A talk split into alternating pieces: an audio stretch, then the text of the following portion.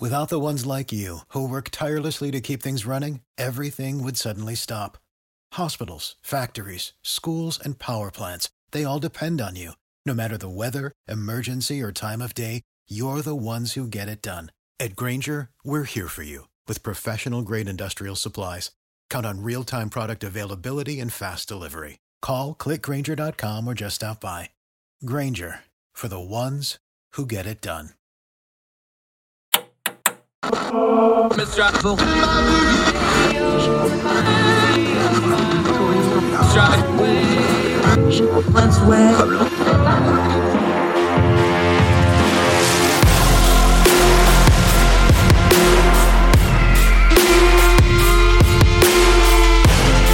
With your host, Andrew Donaldson. This is Heard Tell. Uh, welcome to Heard Tell. Okay, let's go back overseas, talk a little bit of some really interesting stuff going on in the UK that, yes, it's a little different, but there's some universal principles to apply there. Got Jack Rowlett back with us, Young Voices contributor. He's a writer and commentator coming to us from Nottingham, England, of Robin Hood fame. How are you, sir? I'm good, thank you. It's good to be here. Looking So forward to it- discussing Britain. Yeah, I am too. So we, we you got to mess with the NHS National Health System going over there right now. Everything from ambulance response times, you got nurses strikes, now you've got a doctor's shortage. This looks like a real big hot mess on the outside, but the real problem with this is the more you look at it, doesn't look like there's a lot of solutions coming anytime soon on some of these issues. Yeah, I mean it's it's top of the political agenda here at the moment. And something something that's interesting is in this country we sort of look down our noses at America you guys as having you don't have universal healthcare, and you know your healthcare outcomes are determined often by whether you've got a job, how much money you have. And we sort of get this we have this real sense of superiority in Britain that we have this free at the point of use healthcare and everybody has access to it. But actually, now increasingly because of the state of the healthcare system, I don't think we can really claim to be a country with universal healthcare anymore. You know, I've I've been in um, accident and emergency in Nottingham recently, and you've got people on beds in corridors, you've got people sleeping on the floors, you've got you know wait times of days now in some cases for accident and emergency care. Uh, and we've got, you know, we've got, uh, I think it's about 500 people a week currently dying purely because of the extended wait times for accessing care. And it, in terms of the solutions, I think we've we've got there are a couple of problems here. One of which is that it sort of has to get worse before it gets better. And so I think that's the that's the dynamic of us feeling like it we can't really make it better, like there's no solutions to the problem because actually there's nothing that's going to make it better tomorrow. But there are a number of things that we can do reasonably quickly. So one thing that's being talked about a lot over here is that two that we could um, allow pharmacies to prescribe medication because they're not allowed to do that. So for kind of less serious illnesses, you would be able to go to your pharmacy rather than your doctor and get a prescription for some medication from them. And that's sort of we've got a big problem with um, wait times for doctor's appointments as well. So that would help out with that as well. Um, and then other solutions like the fact that the, the NHS model really focuses on acute care and it doesn't focus enough on making sure people are fit and healthy in general. And so preventative care. And so there's a, a lot of talk about how we need to, we really need to transition to focusing on that sort of care as well. Um, because then you avoid this sort of crisis happening in the first place if you have a fitter, healthier population. Yeah, Jack Rowlett joining us. Let's let's have the grown folk talk about this though, is because too much when you're talking policy wise, like when we're talking on a show like this or we're writing a piece, some of our friends use universal health care or government health care or single payer, whatever terminology you want to use, almost like it's a magic word, like, oh, we'll just have universal health care and it fixes everything. Mm-hmm. Whatever system you're advocating for, if it's not well administered, it really doesn't matter because you're still going to have problems with it. And that's where we this thing kind of falls apart is like look, it's it's not a magical incantation. If you're going to have universal health care, there are trade-offs to it. You're going to pay much higher taxes. You're going to have limited options on your health care. You're going to have those trade-offs, but it is free and everybody gets it. We just don't want to have those full discussions past the buzzwords sometimes. Like you just said, you've said it for so long. Well, we have universal health care. You don't. This is the risk of it in inertia. If you don't administer it, it really doesn't matter, does it? Yeah, I mean, if it's free but terrible, then there's not much point in having it at all. Um, and and ultimately, somebody does have to pay, and that's uh, that's the sort of difference. Is is ultimately care in America is rationed just as it is here. It's just here it's being rationed at random in a healthcare system that's sort of crumbling all around us, whereas in America it's more rationed on the base of your income or your job, right? Um, and and here there is a real we co- we often say in the UK that the NHS is the closest thing we have to a national religion. Like that's the sort of cult like status it has in the national psyche. And for a long time, any talk of reforming it at all immediately leads to suggestions that you want to replace it with an American style system and that you want to privatize it and you're going to sell off the NHS to private American pharmaceutical and, and medical companies. And so there are all these roadblocks to reform. And and it's a lot of it is driven by the politicians because as soon as you have one party say, okay, well, the NHS is a mess. We need to reform it. Let's do A, B, and C. The other parties come along and say, ah, no, you want to privatize the NHS. They're going to destroy it. If you want to save the NHS, you've got to vote for us at the next election. And so nothing ever changes. But I think right now, the scale of it is is just unimaginable. I don't think people really imagined that we'd reach a point in this country where you are ringing 999 for an ambulance and potentially it just doesn't come and you you end up dying in your home or your loved one ends up dying and so i think now there is there is something of a changing attitude and people are acknowledging that maybe we do need a change to our healthcare system and that maybe even I, I think uh, our attachment to universal healthcare is resolute, but that maybe this model of universal healthcare just doesn't work with the aging population we have. Jack Rowlett joining us. See, this is the problem in healthcare in America is the older you get, the more expensive you get. We're talking about the mm-hmm. business side of it now. The older you get, the more expensive you get. And we have an insurance heavy model for good, bad, or indifferent. So, you know, the young people have to pay into it, although they're not using as many services, broadly speaking, to take care of the older people. That's the problem. You already mentioned it. For folks that aren't familiar with the national health system, it was built, it's a post World War II thing heavily. That's kind of the model. It was designed for that Britain because that was the Britain that existed then, the UK eh, more broadly. That's not the UK that exists now. There is the talk that it didn't keep up to the times as it was supposed to, that focused on acute care, not um, focused on things like preventative care or long term care or even palliative care for the elderly. That's where you start getting into the nuts and bolts medical policy problems here. And that's where a lot of the debate is, isn't it? Yeah, I mean, it's actually it's been flawed since the start because yeah, you mentioned it's a it's a post-war model of healthcare. It's absolutely right. It was started in the late 1940s, but actually the expectation of the government that brought it in was you would cut healthcare spending in the medium and long run as a result of bringing in universal healthcare because you'd treat people and so their conditions wouldn't get worse. But actually, what happened was the sheer scale of demand meant that actually healthcare spending has just risen inexorably since then. And we've reached a tipping point now because of those sort of demographic issues. We've got so many people sort of over the age of 60 that and not enough young people paying taxes in. And we and we've also, you know, we're rolling up the drawbridge and not letting as many immigrants into Britain anymore. So that tax base is shrinking. And so demand on the NHS is just increasing inexorably as that tax base shrinks. And no one has thus far been willing to reckon with the with this with this difficult problem and actually explain to the public well okay you've got the options of either we carry out a massive reform either we everyone just goes private and poor people no longer have access to healthcare or people pay a lot more in taxation and these these um, reforms and ideas aren't always popular here because it's really hard to reform the NHS because of its place in the national psyche.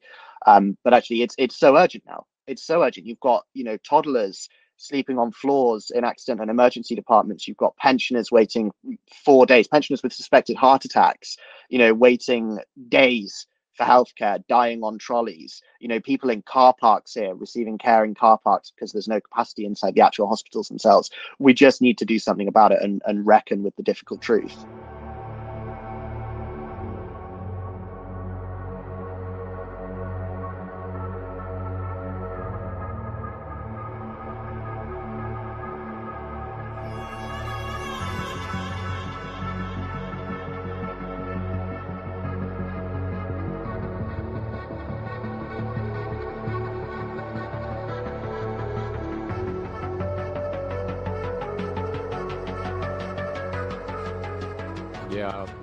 Joining us on Heard Tell. I, when we have these conversations, I always I always put my hands up and I was like, okay, I'll have the universal health care versus whatever debate with anybody you want to. I want to tell everybody two things about me though. I lived overseas. I lived in Germany. I've been a German patient in the hospital. I've had a German ambulance pick me up. I know how that the that kind of model, European model works. intimately. I've been there.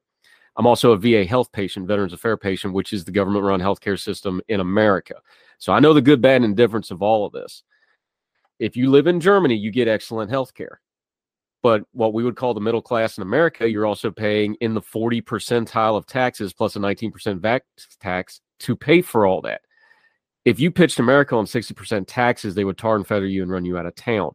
You just mentioned it with the UK. There's no model of reform for the NHS that isn't involving raising taxes, but you've got a population problem at the same time.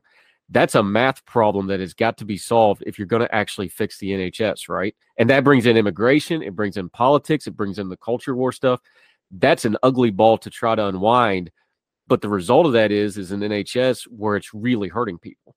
Oh yeah, absolutely. And one one thing people don't um, seem to often grasp about Britain is actually our healthcare system. It, it's not a straight European model.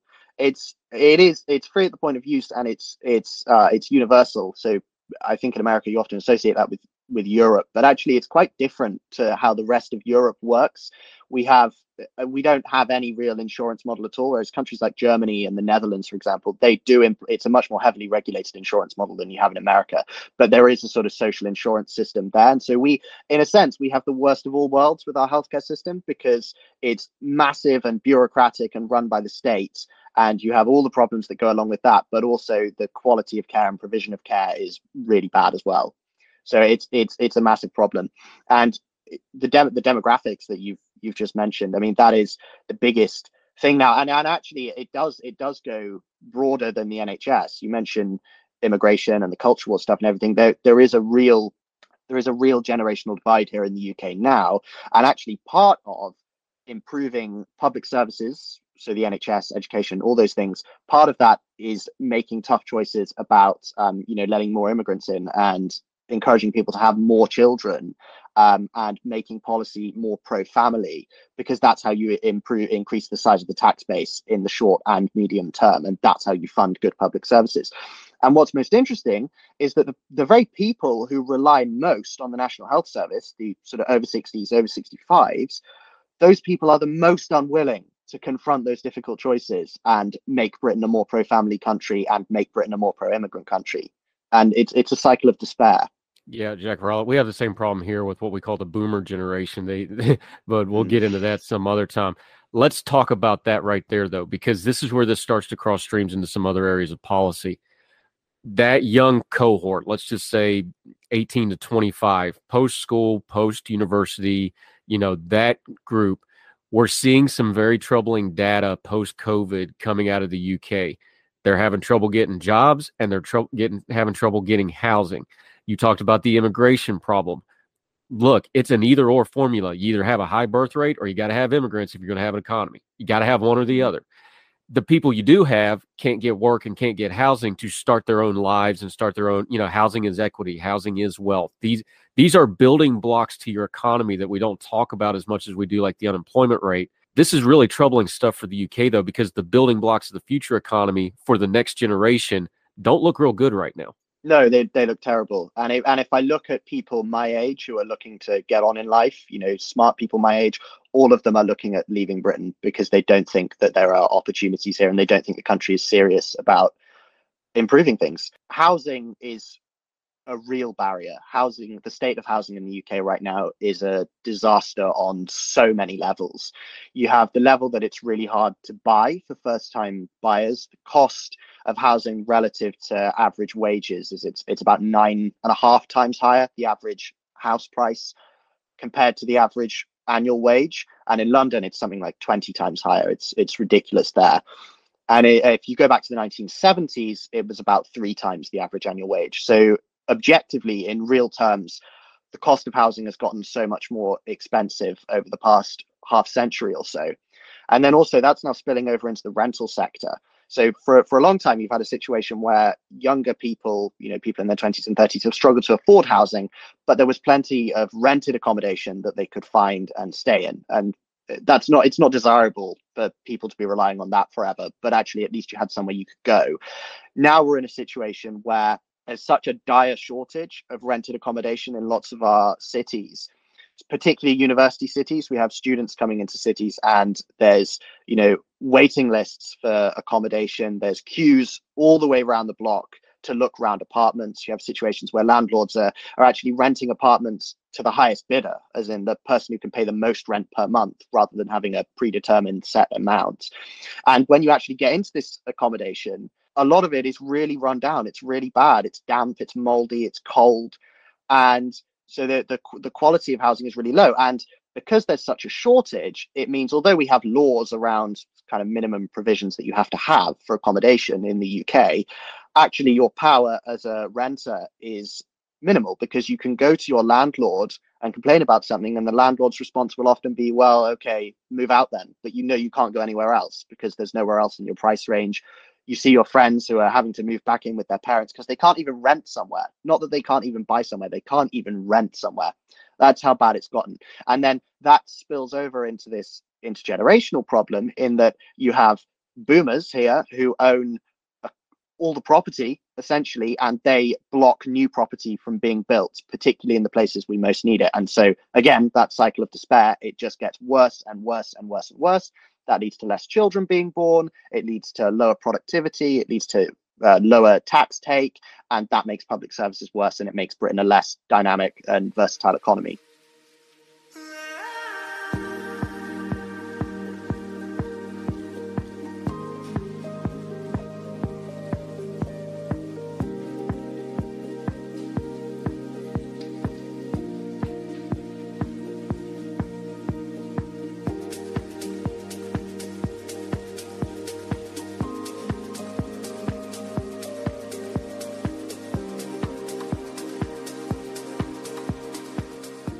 Yeah, Jack Rowlett joining us. The reason I bring that up is because you said Britain is under a generational change. Generational change comes whether you want it to or not, right? There's no stopping it. It's the that's the tide of time when it comes to people. Generational change can be good or it can be bad. We're looking at these economic problems. We're looking at the NHS problems. We're looking at the political upheaval in Parliament right now in the UK.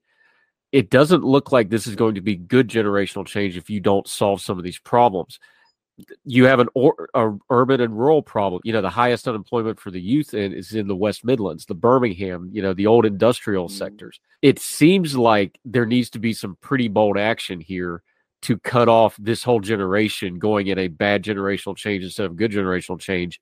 But is there any movement to try to actually do anything about it? There's lots of grassroots campaigns, but at the top of politics, nothing is changing. I mean, our government has just made it harder, in effect, to build housing by abolishing housing targets um, that were placed on local authorities here, which means there's even less incentive for local councils here to build housing than there was before. And we already weren't building enough.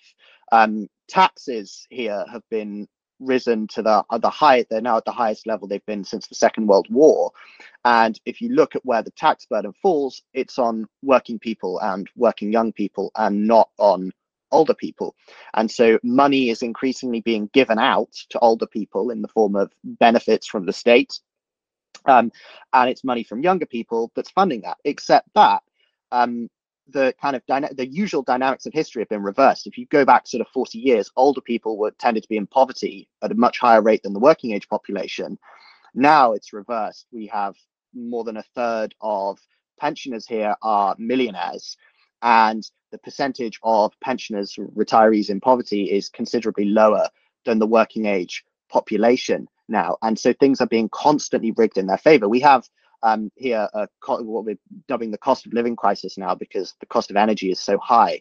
And one of the things that the government's doing to help out with that is they're giving out payments direct to households, um, like a sort of amount taken off the bill of your energy. And yet more money just goes to pensioners for that handout than anyone else. And it's not means tested at all, whether you're a rich pensioner or a poor pensioner. If you're old, you get a big handout from the state to help you with your energy. If you're a young person on a zero hours contract with a load of college debt who's struggling to pay their soaring rent, you get a lot less. And so the gov and this the problem for the government is their voter base is almost entirely the over 65s now. So there's no political impetus for them to make things better for younger working age people. Yeah, Jack Rowlett. Th- that's a universal problem. Every country has that problem. The older people are going to have more political power because they got more money, more assets, whatever That's not new.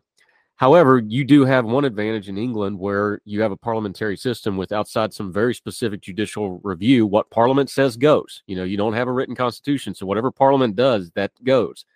You could have some pretty sweeping change here if there was a political appetite for it.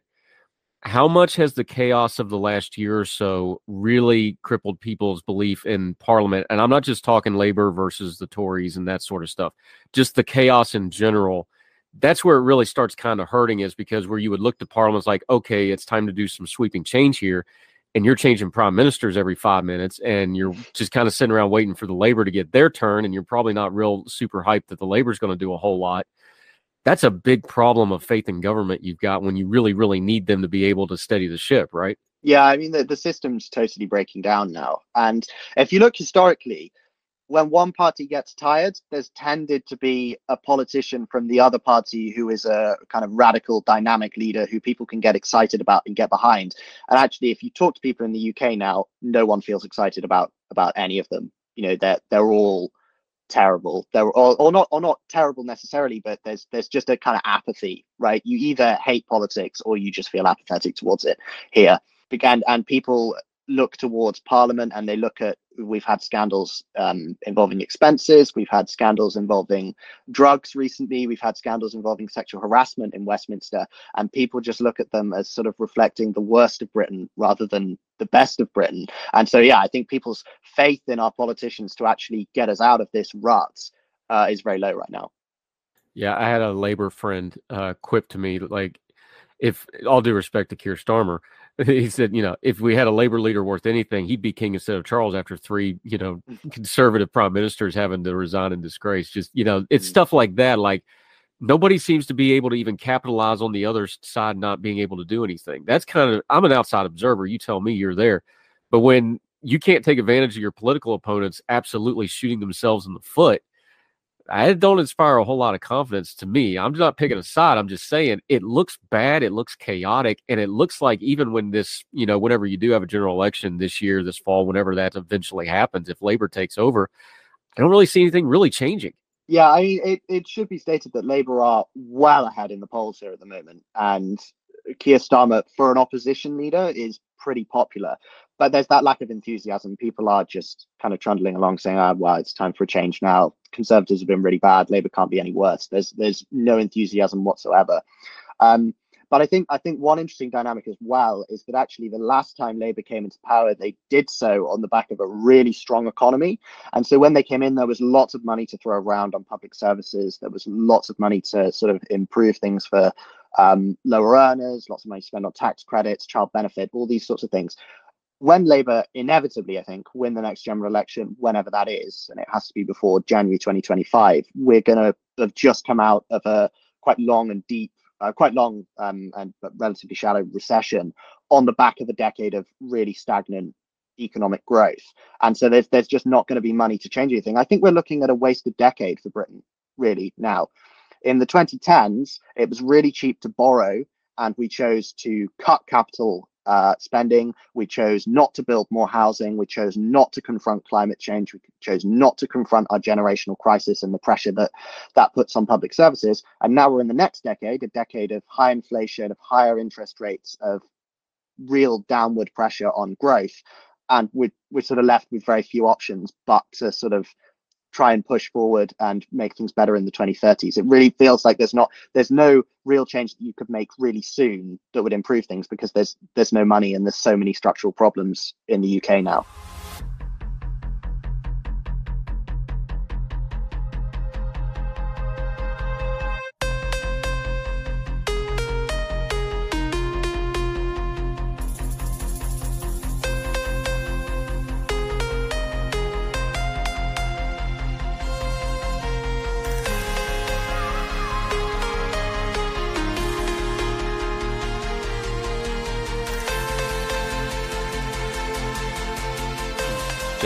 Joining us. That sounds bleak.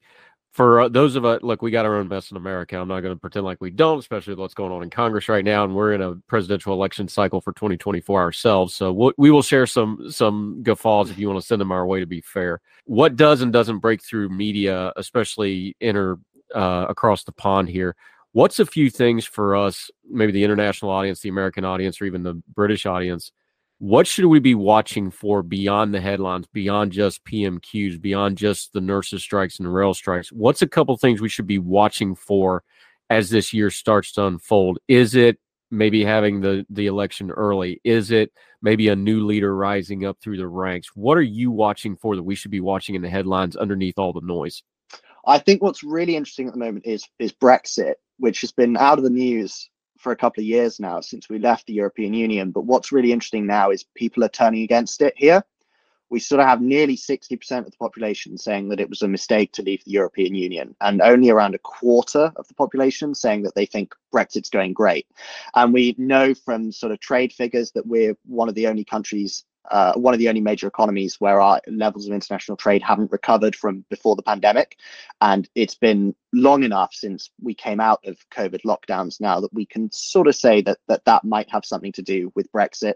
We've got problems at the borders, we've got uh, problems in Northern Ireland. You know, the Northern Irish Protocol still isn't sorted out. And I think for a, for a long time, the kind of Brexit wars was like an aspect of the culture wars and it was a real 50 50 split. Now it feels like people are decisively turning away from Brexit, or certainly this hard, detached view of Brexit, and are actually more in favor of a closer relationship with Europe. And I think that will have an interesting effect on politics because the Conservatives have massively tied themselves to the, the strongest, hardest form of Brexit possible. But Labour have also kind of become a party of Brexit as well since the last general election. They of you know they're saying well we're not going to join the eu we just want to make brexit work. We don't want to get that much closer to europe. And so i think that's the interesting dynamic is what effect will that have on british politics as that stops being um as the kind of the 50-50 divide between remainers and leavers here stops being a thing and instead people increasingly are re- not necessarily wanting to rejoin the eu but are really dissatisfied with how brexit has turned out yeah, Jack Rowlett joining us. Let's be adults here, though. That sentiment and undoing Brexit after the decade of getting to Brexit, that's two very different things. And plus, that's not up to just the UK anymore. We saw what the EU did since Britain and the UK has left.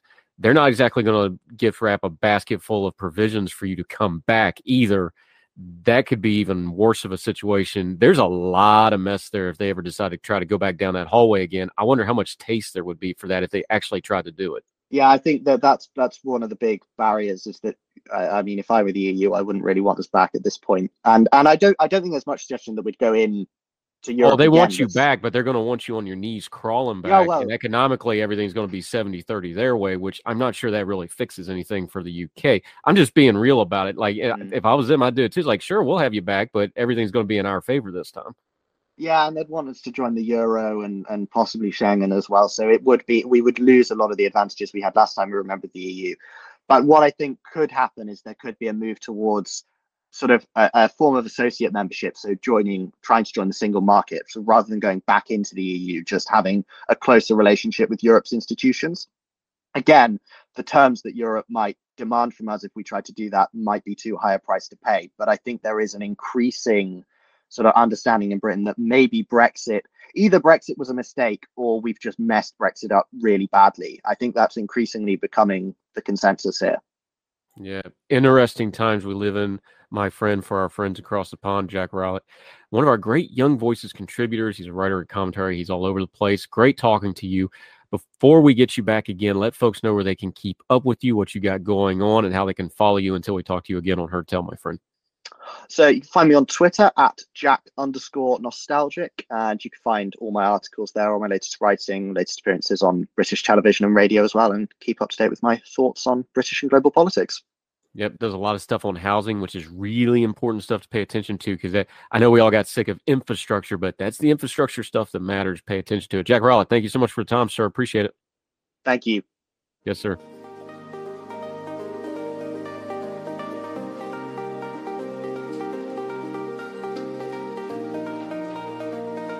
Religion is at the intersection of our 21st century life, even if we don't express a faith. At a time when it seems that religion isn't as prevalent as it once was, it still leaves its mark everywhere. As a pastor, I know that religion isn't something I just do on a Sunday, but it's found in every nook and cranny of my life. Sexuality, politics, social media, the economy, war, nationalism all have some kind of religious angle to them. And as a communicator, I want to find the stories that can help people understand this part of our society that is so important to so many. Hi, I'm Dennis Sanders, and I'm the host of Church and Main. Church and Main is a podcast about the journey of faith and where it intersects with modern life. I look at faith with a journalist's eye, asking the who, where, what, why, and how religion affects some of the major issues of the day. Join me as we journey together. You can listen to Church in Main podcast at the website churchandmain.org or on your favorite podcast app. I look forward to seeing you. Folks, you've heard of Ethan Brown on the Heard Tell show a couple of different times, but if you're interested in learning about how to discuss things like climate change without all the politics and doom and gloom, head over to his podcast, The Sweaty Penguin. Sweaty Penguin is a late night comedy style climate podcast working to add nuance, critical thinking, humor, and hope to the climate conversation. They got over 100 episodes already, breaking down weekly news stories and specific topics from the vanilla to the ADHD to the international accountability to orangutans. Yes, I know it's a comedy thing, so just go with it. But each time, exploring different ways we can make progress on these issues while still helping the economy, health, security, and everything else we care about. Feel overwhelmed, exhausted, or excluded by today's climate change discourse? This is the podcast for you. Find the Sweaty Penguin wherever you get your podcasts or at www.thesweatypenguin.com.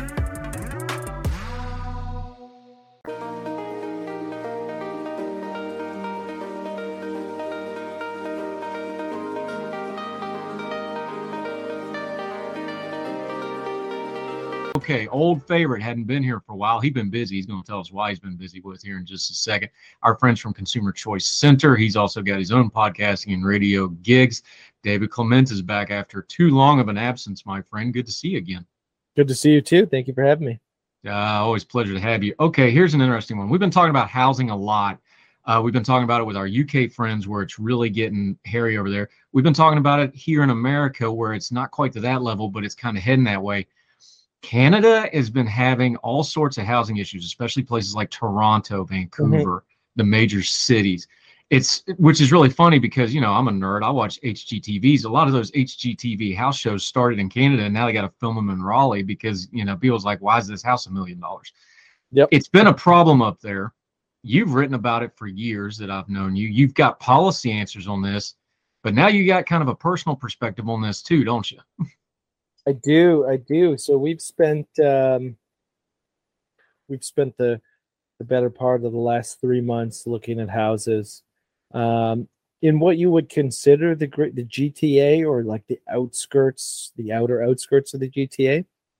Um, and for a long time, uh, this has been a really uncomfortable housing market price wise, um, where it is just incredibly difficult um, for a variety of reasons to to get into the housing market. So one, prices are through the roof.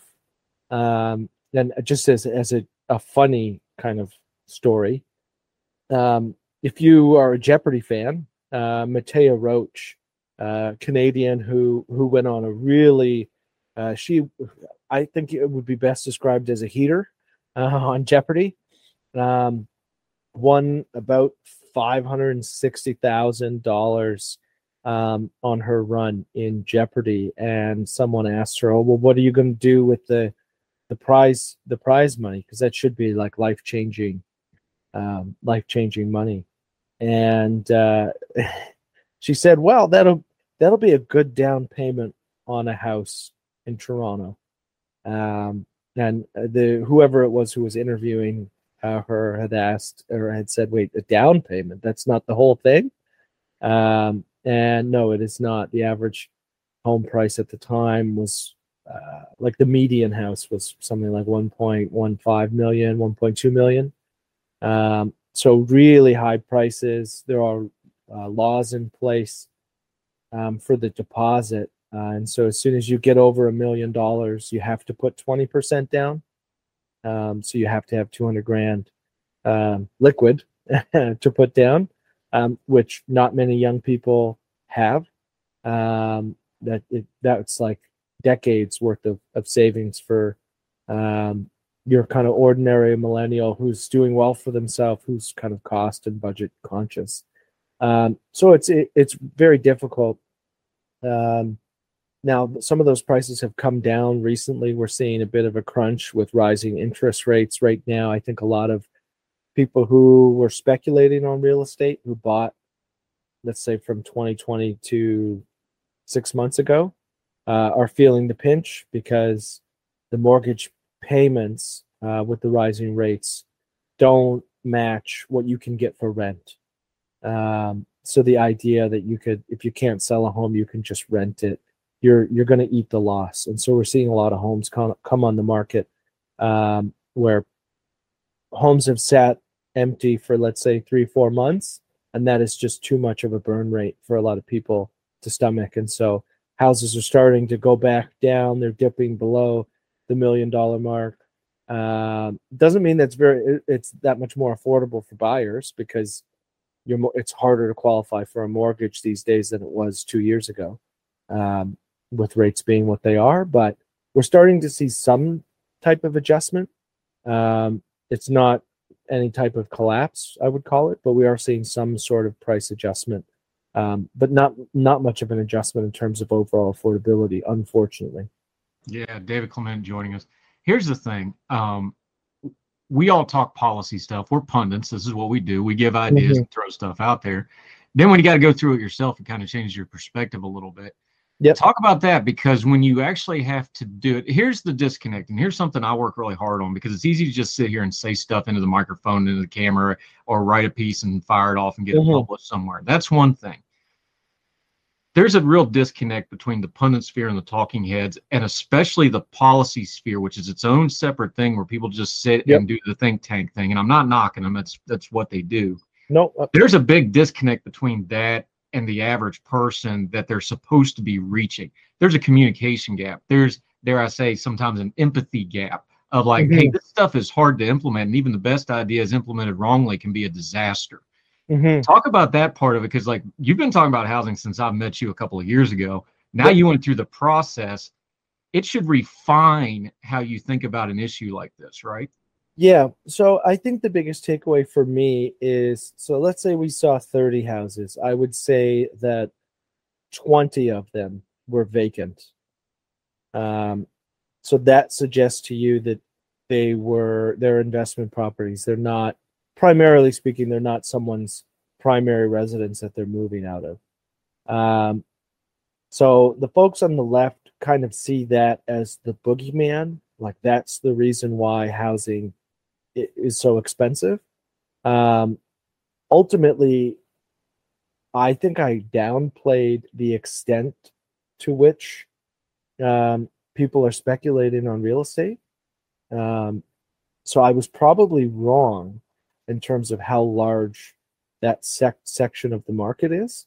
Um, but what's funny is I still think that my policy prescription is is accurate to try and solve it.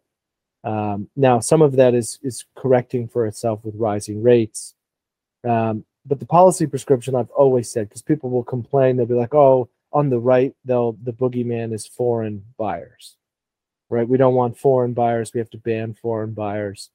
Um, on the left, it's banning, let's say, a second property purchases or third, wherever you draw the line. Um, but realistically, I think the answer, if you want to, if those people are in air quotes bad, and I don't think they're necessarily bad, um, they're responding to incentives. If you want to stick it to them, the best way to stick it to them is to increase the housing supply and create a lot more competition um, in what's on offer in the market. We're starting to see a lot more uh, effort at the provincial level on that. The the Premier of Ontario, Ontario's governor for uh, American listeners, is wanting to build over a million new homes um, to try and alleviate some of this crunch. I think that's really the best way to um, to stick it to investors or to foreign buyers. Um, is is to create competition where you don't see that asset inflation of 15, 20% per year. I mean, so a single family home in the greater Toronto area throughout the pandemic outperformed and all of the major um, hedge funds on Wall Street in terms of returns. Um, that is completely unsustainable. Uh, and the best way to counter that is to just increase supply so that you have more options for people looking to enter the market. But more importantly, you have more options across the spectrum for people entering the market. So if I think back to my sister's generation, she's 10 years older than me. They had the opportunity to buy something modest as their first home, live there for five or so years, have a child, kind of outgrow that house, and use the equity to then move up the housing ladder. That doesn't exist at all anymore. Um, if you're a millennial and you have kids, it's essentially you're renting in that type of modest home. You're then outgrowing it and you're taking a big leap to that kind of more forever home, the type of house you can live in um, for, for let's say 20, 25 years. Um, so that's the uncomfortable situation a lot of folks like myself are dealing with right now is being able to make that leap, which is very tough. Um, but I do think at the end of the day, the best way to counter any of the boogeymen out there is to just increase supply and do so in a meaningful way, um, which we are starting to see some some YIMBY, yes, in my backyard pressure um, with the decision makers in uh, in in the provinces who are ultimately the the final say on on a lot of the the provinces and the municipalities are the final say on uh, on housing.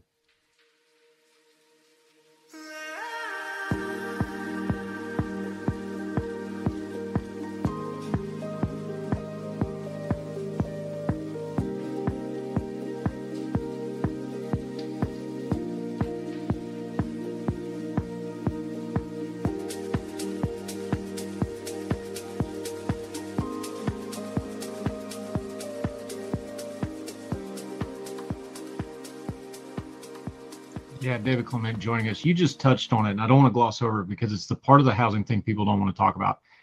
Equity is wealth, and it's mm-hmm. generational wealth for a lot of folks. You know, mm-hmm. they inherit a property or they inherit the. That's not happening. That chain has been broken, like you just talked about. But that's the gap is getting into the first home because once you have the first home, then you have equity to maybe get another home or to renovate the one you're in or whatever the case may be. Getting that gap in, and if you have policies like bad mortgages or high risk mortgages, which makes the problem even worse. Mm-hmm. That furthers that gap and it also hurts the greater market. That's the entry point of the, all the problems right here is getting those first time homeowners into a home in an affordable way. That's really the crux of this whole mess. That's where all the policy stuff, that's the rubber meeting the road, isn't it? Yeah. Yeah. And I think what you're going to start to see over the course of 2023 is a lot of the first time home buyers who bought on a variable rate mortgage during the pandemic really feel the pinch. Um, and so you're at, like I said, your average home, let's say, and this is your your median home, um, like your average uh, average house um, in the GTA, let's say a million dollars. Um, your mortgage rate from let's say you got it at the lowest variable would have been one point six to 2.1%, you're now looking at 4.8 to 5.6%. Um, incomes have not gone up, have not doubled in that time period. Um, cost of living has gone up in terms of the inflationary pressure on everything else, groceries, etc. Um, so I think you're going to see a lot of those buyers reevaluate who bought what we'll now look at we'll look back at as the top.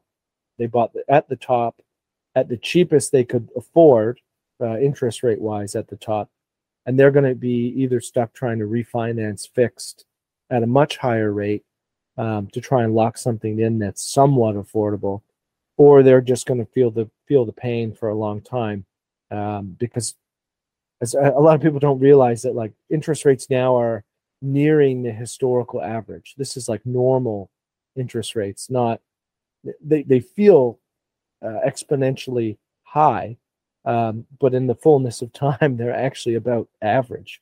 And so the people who are banking on interest rates to go back down to um, to low twos, high ones, I think are dreaming, and they're going to really feel it if they don't plan financially for for that reality. Yeah, David Clement joining us.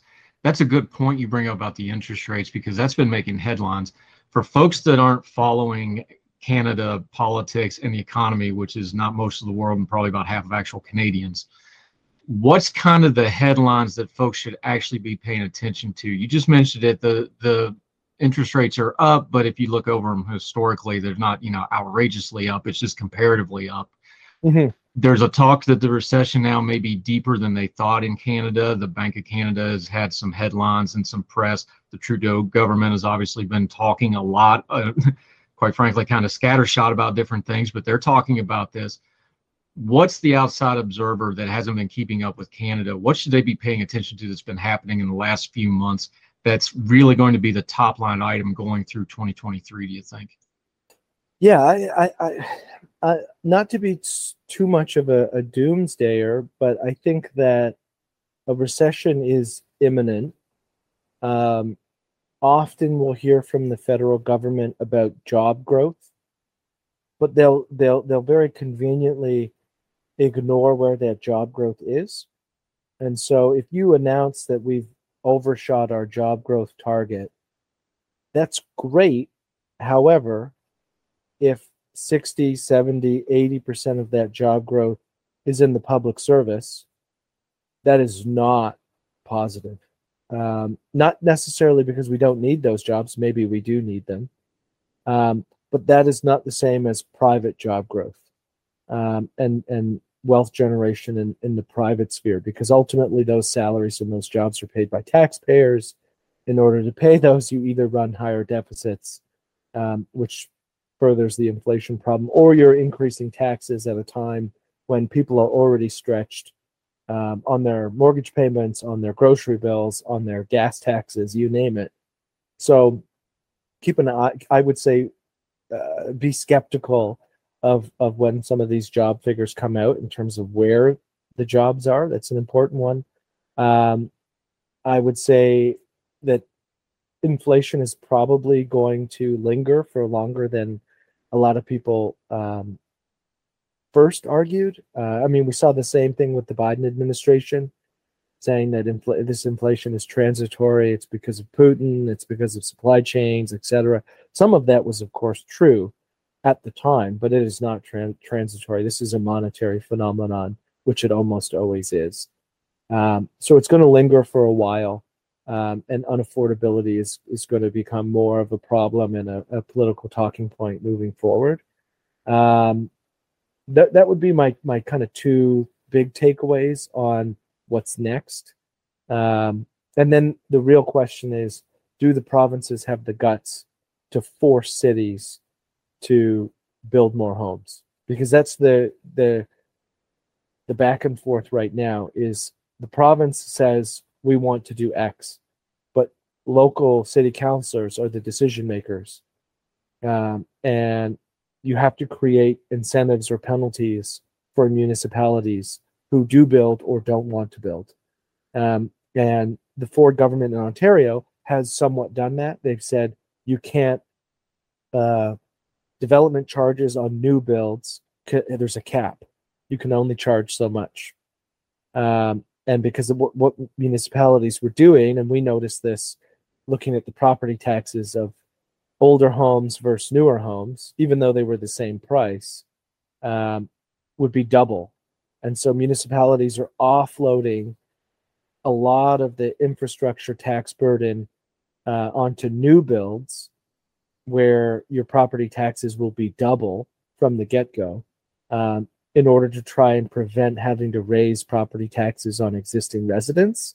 And that's creating really weird um, mismatch where like so much as crossing one road can make a difference property tax wise. Although both houses are 900,000 or a million or 1.1 million, one will have a $6,500 a year municipal tax bill. The other will have a $3,500 a year municipal tax bill. Um, so we're going to see some some pressure from provinces to really force cities to get their act together. Uh, and then what happens from that is the big question.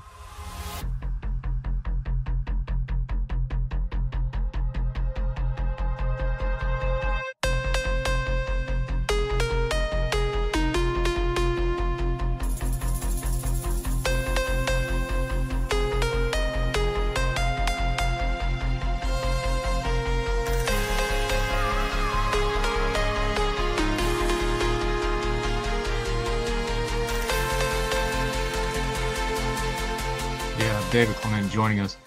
Is that you just kind of touched on it? Is the provinces and the municipalities and the big cities and the governments is that the primary dynamic to keep an eye on right now? Because it feels like, especially the last since the end of the COVID restrictions, let's just go back that far. Mhm. Although they, this is lingering stuff that's always been there to some level. Is that the dynamic to really pay attention to? Because it does seem like that's been elevated quite a bit, at least in the last year or so, both politically and culturally. Yeah, that is the that is the dynamic to look at because the federal government, in my opinion, is just tinkering at the margins. Um, they don't necessarily have a role to play. It's not technically in their jurisdiction to handle much of housing, but there's a lot that the federal government now does that isn't in their jurisdiction at all, and yet they do do it anyway. Um, like the Trudeau government's dental care announcement that is not in the federal government's purview at all. Um, same with their childcare announcement, completely outside of the realm of what the federal government is supposed to do, and yet they're still doing it. And so, if we've crossed that bridge, I don't see any justification for not adding housing targets into it. And I've long argued that if the Trudeau government was serious about getting municipalities to build, they would just withhold federal infrastructure money um, based on growth targets for especially these high demand areas. Um, they haven't really. The Trudeau government has has taken kind of a lukewarm approach to that. Um, not there's not much teeth to it. The conservative leader Pierre Poilievre has been a little more aggressive, where he said cities over five hundred thousand would be under some essentially some set of review where they have to meet a certain target or they don't get federal funds, which is a lot for these big cities because they rely on the federal government to help build things like subways and major infrastructure and transit and road expansion and all of that. Um, so either the federal government needs to be much more aggressive or the provincial government is going to have to pick up whatever slack's left behind and and put that pressure on the cities to to get this done Yeah, David Clement, Consumer Choice Center, uh, all kinds of stuff he does, writing and broadcasting wise. You mentioned it. We're seven years, almost to the day, seven years into Justin Trudeau now. Mhm. Um, I think we got a long track record here. He's Mhm. got, you know, two years or so before he's up again.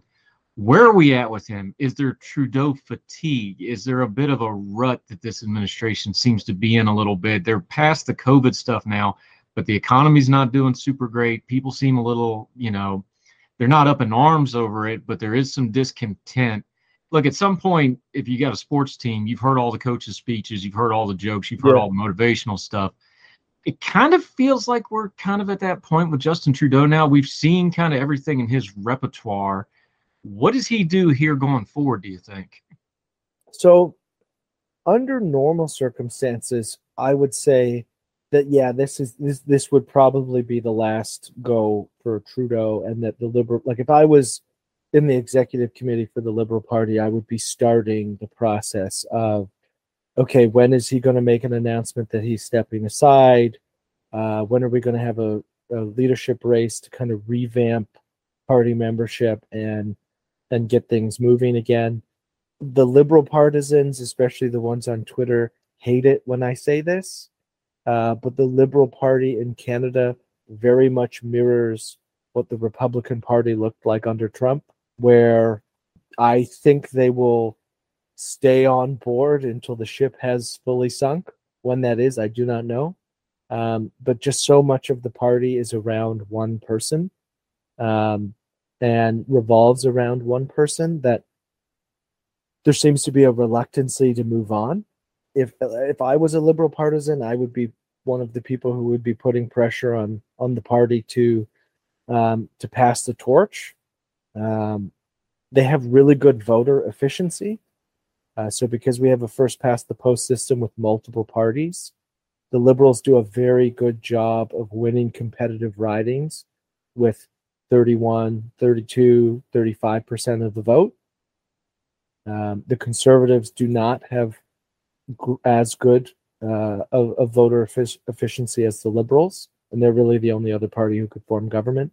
Um, so you can get 90% of the vote in Fort McMurray, um, but realistically, and this is no criticism to the fine people of Fort McMurray, um, every vote over that 50% mark is um, has no electoral advantage for the conservatives, which is why the conservatives have won the popular vote two elections in a row, um, but not formed government. Um, so some of that I think is is weighing on on maybe some of the reluctancy to start the retirement party for for Trudeau. Uh, but I think it's it's necessary if I'm forecasting if we continue to see increases in crime in major cities and and some of it is hysteria but some of it is very real um, in the greater toronto area and vancouver. And we start to see the recession kick in and people lose their jobs or uh, and, and things like that or lose their homes as a combination of the two. Um, that is that is a ripe time for a conservative to come along who is fiscally minded who is maybe more of a law and order candidate um, to attract the the middle centrist voters in in the suburbs, which is what the conservatives need. So, if I see that on the chessboard, you have to be having a conversation within the party if you're a liberal and say, okay, well, how do we counter this? Because there is the fatigue is only going to get worse. The economic turmoil will most likely continue to get worse, um, and the other factors at play here should um, mean that that the it, in theory it would be the conservatives election to lose um, but they are also notoriously good at losing elections that are theirs to lose so um, i'm not putting uh, I, I'm, I'm i wouldn't take that statement to the bank yeah, David Clement. I that's a universal principle, I think, snatching yeah. victory from the, you know, jaws of defeat and then putting it right back down the gullet of defeat. Um, an interesting sideshow to some of that. One thing that affects all Canadians, of course, is Canada's national healthcare system. Mm-hmm. We we use it in America as a you know as both a Motte and the Bailey for healthcare discussions, but you all actually have to live with it, deal with it, and handle it. Yep. Interesting crack in the system here. Doug Ford, the premier, of course, of Ontario, who's an interesting mm-hmm. character in his own right that you love to talk about. I do. Is having a little bit of a foray into privatized healthcare. Now, Trudeau's kind of really keeping an eye on this, and he's made some wide swath statements here. It's a small thing, it's a little thing. I don't know how much it'll amount to anything, but it is an interesting thing. Mm-hmm. We'll see how it pans out um, in terms of what it actually looks like in practice. But the idea is that we just have private service providers uh, or alleviating all of the backlogs that we see for a lot of the minor, somewhat minor surgeries and things like that, routine scans, MRIs, um, and and things that kind of fall into that category. And for American listeners, an example of like how severe it can be. Um, so it's anecdotal, but it's my own. And this was before COVID. The, these problems in the healthcare system are not um, are not COVID specific. Um, they were exacerbated by COVID, but they've existed for a long time. I had to have a minor uh, sinus surgery. I think I went in. So from the time in which I first got referred from my doctor to the specialist was about six months. I went to the specialist and she said, "Okay, are you available for surgery?" And she gave me a date. It was like March 2019, and that was eight months from when I saw the specialist. So we're talking well over a year total time from like the the I have a problem that needs the needs fixing to actually going under the knife. Um, now, for me, it was an inconvenience. It wasn't debilitating. Uh, but you have people who, let's say, don't have the luxury of working like I do um, remotely uh, and with with it with a laptop. Let's say you you work outside, you you build homes, you do all of those very important jobs, and you tear an MCL. You can't really afford to wait nine, 12 months for surgery. That's a that needs to happen now.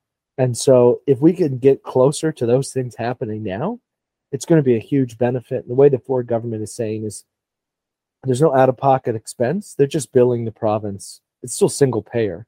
Uh, these private uh, private clinics, doctors, etc., are just billing the province through your OHIP card, which is your provincial health card. Um, so when framed like that, I think it could be very good. How it how it pans out, I'm the jury is still out. Um, but if if we have more options to use our healthcare dollars essentially um, to get quicker service, that is a huge plus.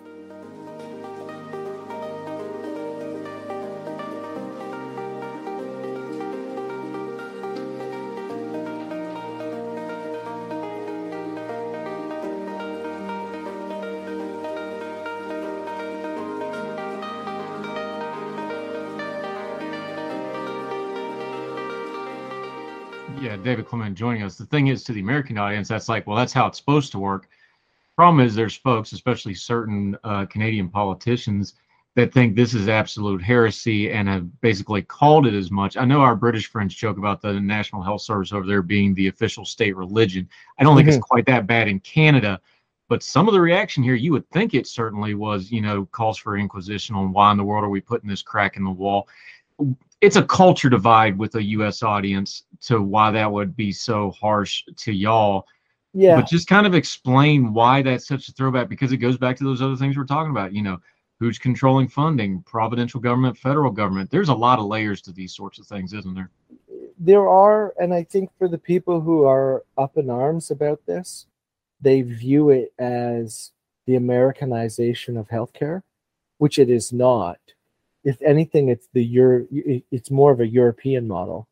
And Canadian politicians who want healthcare to be 100% public, meaning from the, the insurance card that you have to the doctor that you go to, to the surgeon, to the literal building in which you have that surgery, to be owned by the government.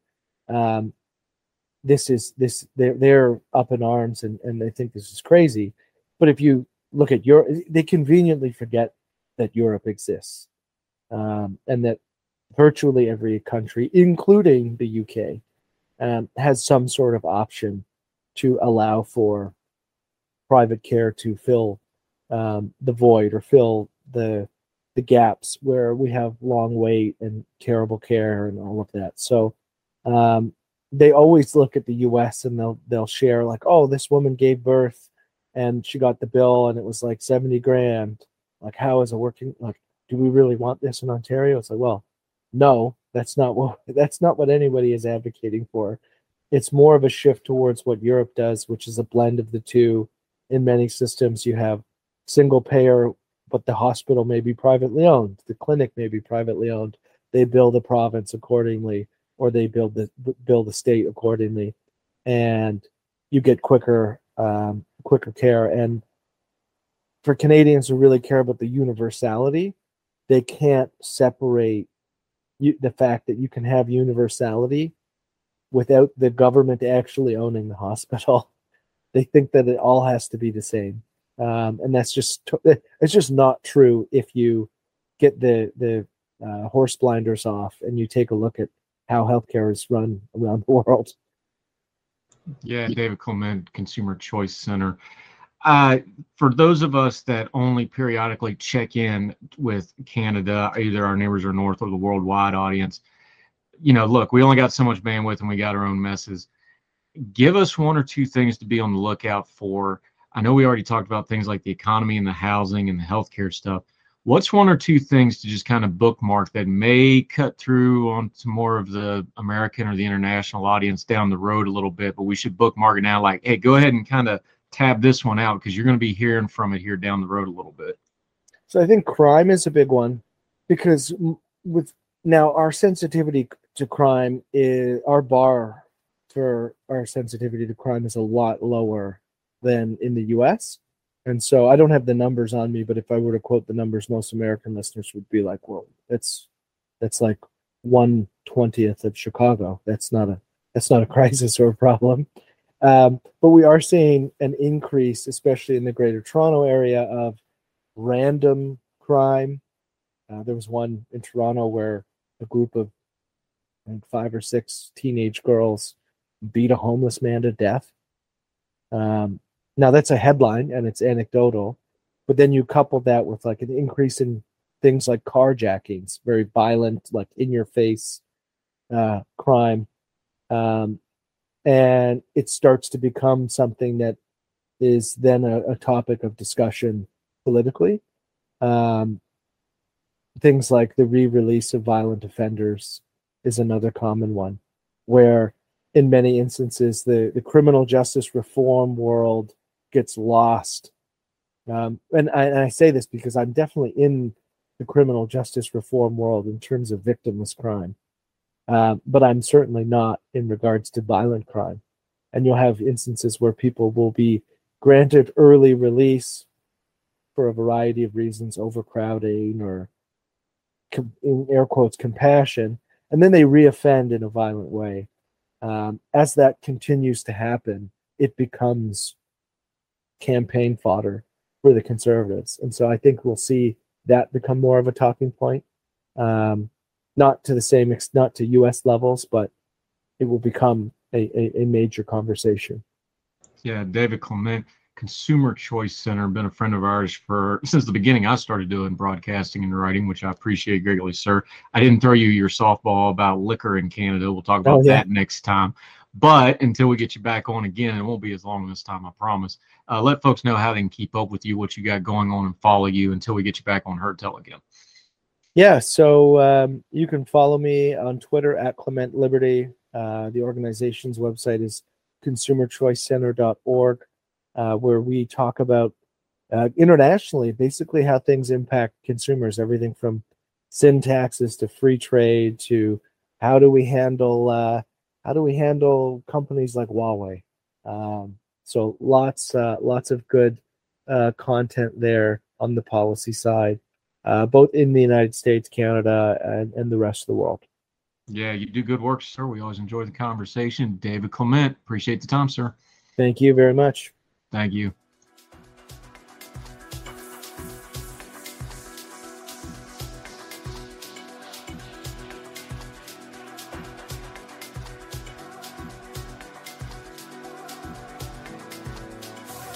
Religion is at the intersection of our 21st century life, even if we don't express a faith.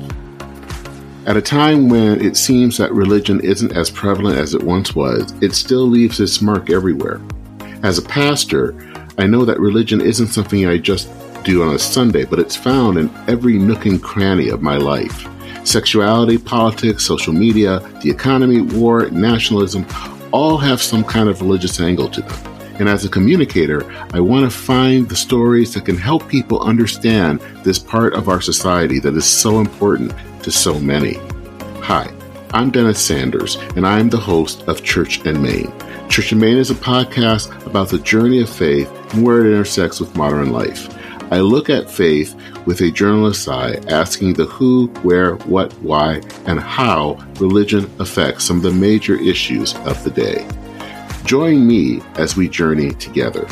You can listen to Church in Main podcast at the website churchandmain.org or on your favorite podcast app. I look forward to seeing you. Folks, you've heard Ethan Brown on the Heard Tell show a couple of different times, but if you're interested in learning about how to discuss things like climate change without all the politics and doom and gloom, head over to his podcast, The Sweaty Penguin. Sweaty Penguin is a late night comedy style climate podcast working to add nuance, critical thinking, humor, and hope to the climate conversation. They got over 100 episodes already, breaking down weekly news stories and specific topics from the vanilla to the ADHD to the international accountability to orangutans. Yes, I know it's a comedy thing, so just go with it. But each time, exploring different ways we can make progress on these issues while still helping the economy, health, security, and everything else we care about. Feel overwhelmed, exhausted, or excluded by today's climate change discourse? This is the podcast for you. Find the Sweaty Penguin wherever you get your podcasts or at www.thesweatypenguin.com.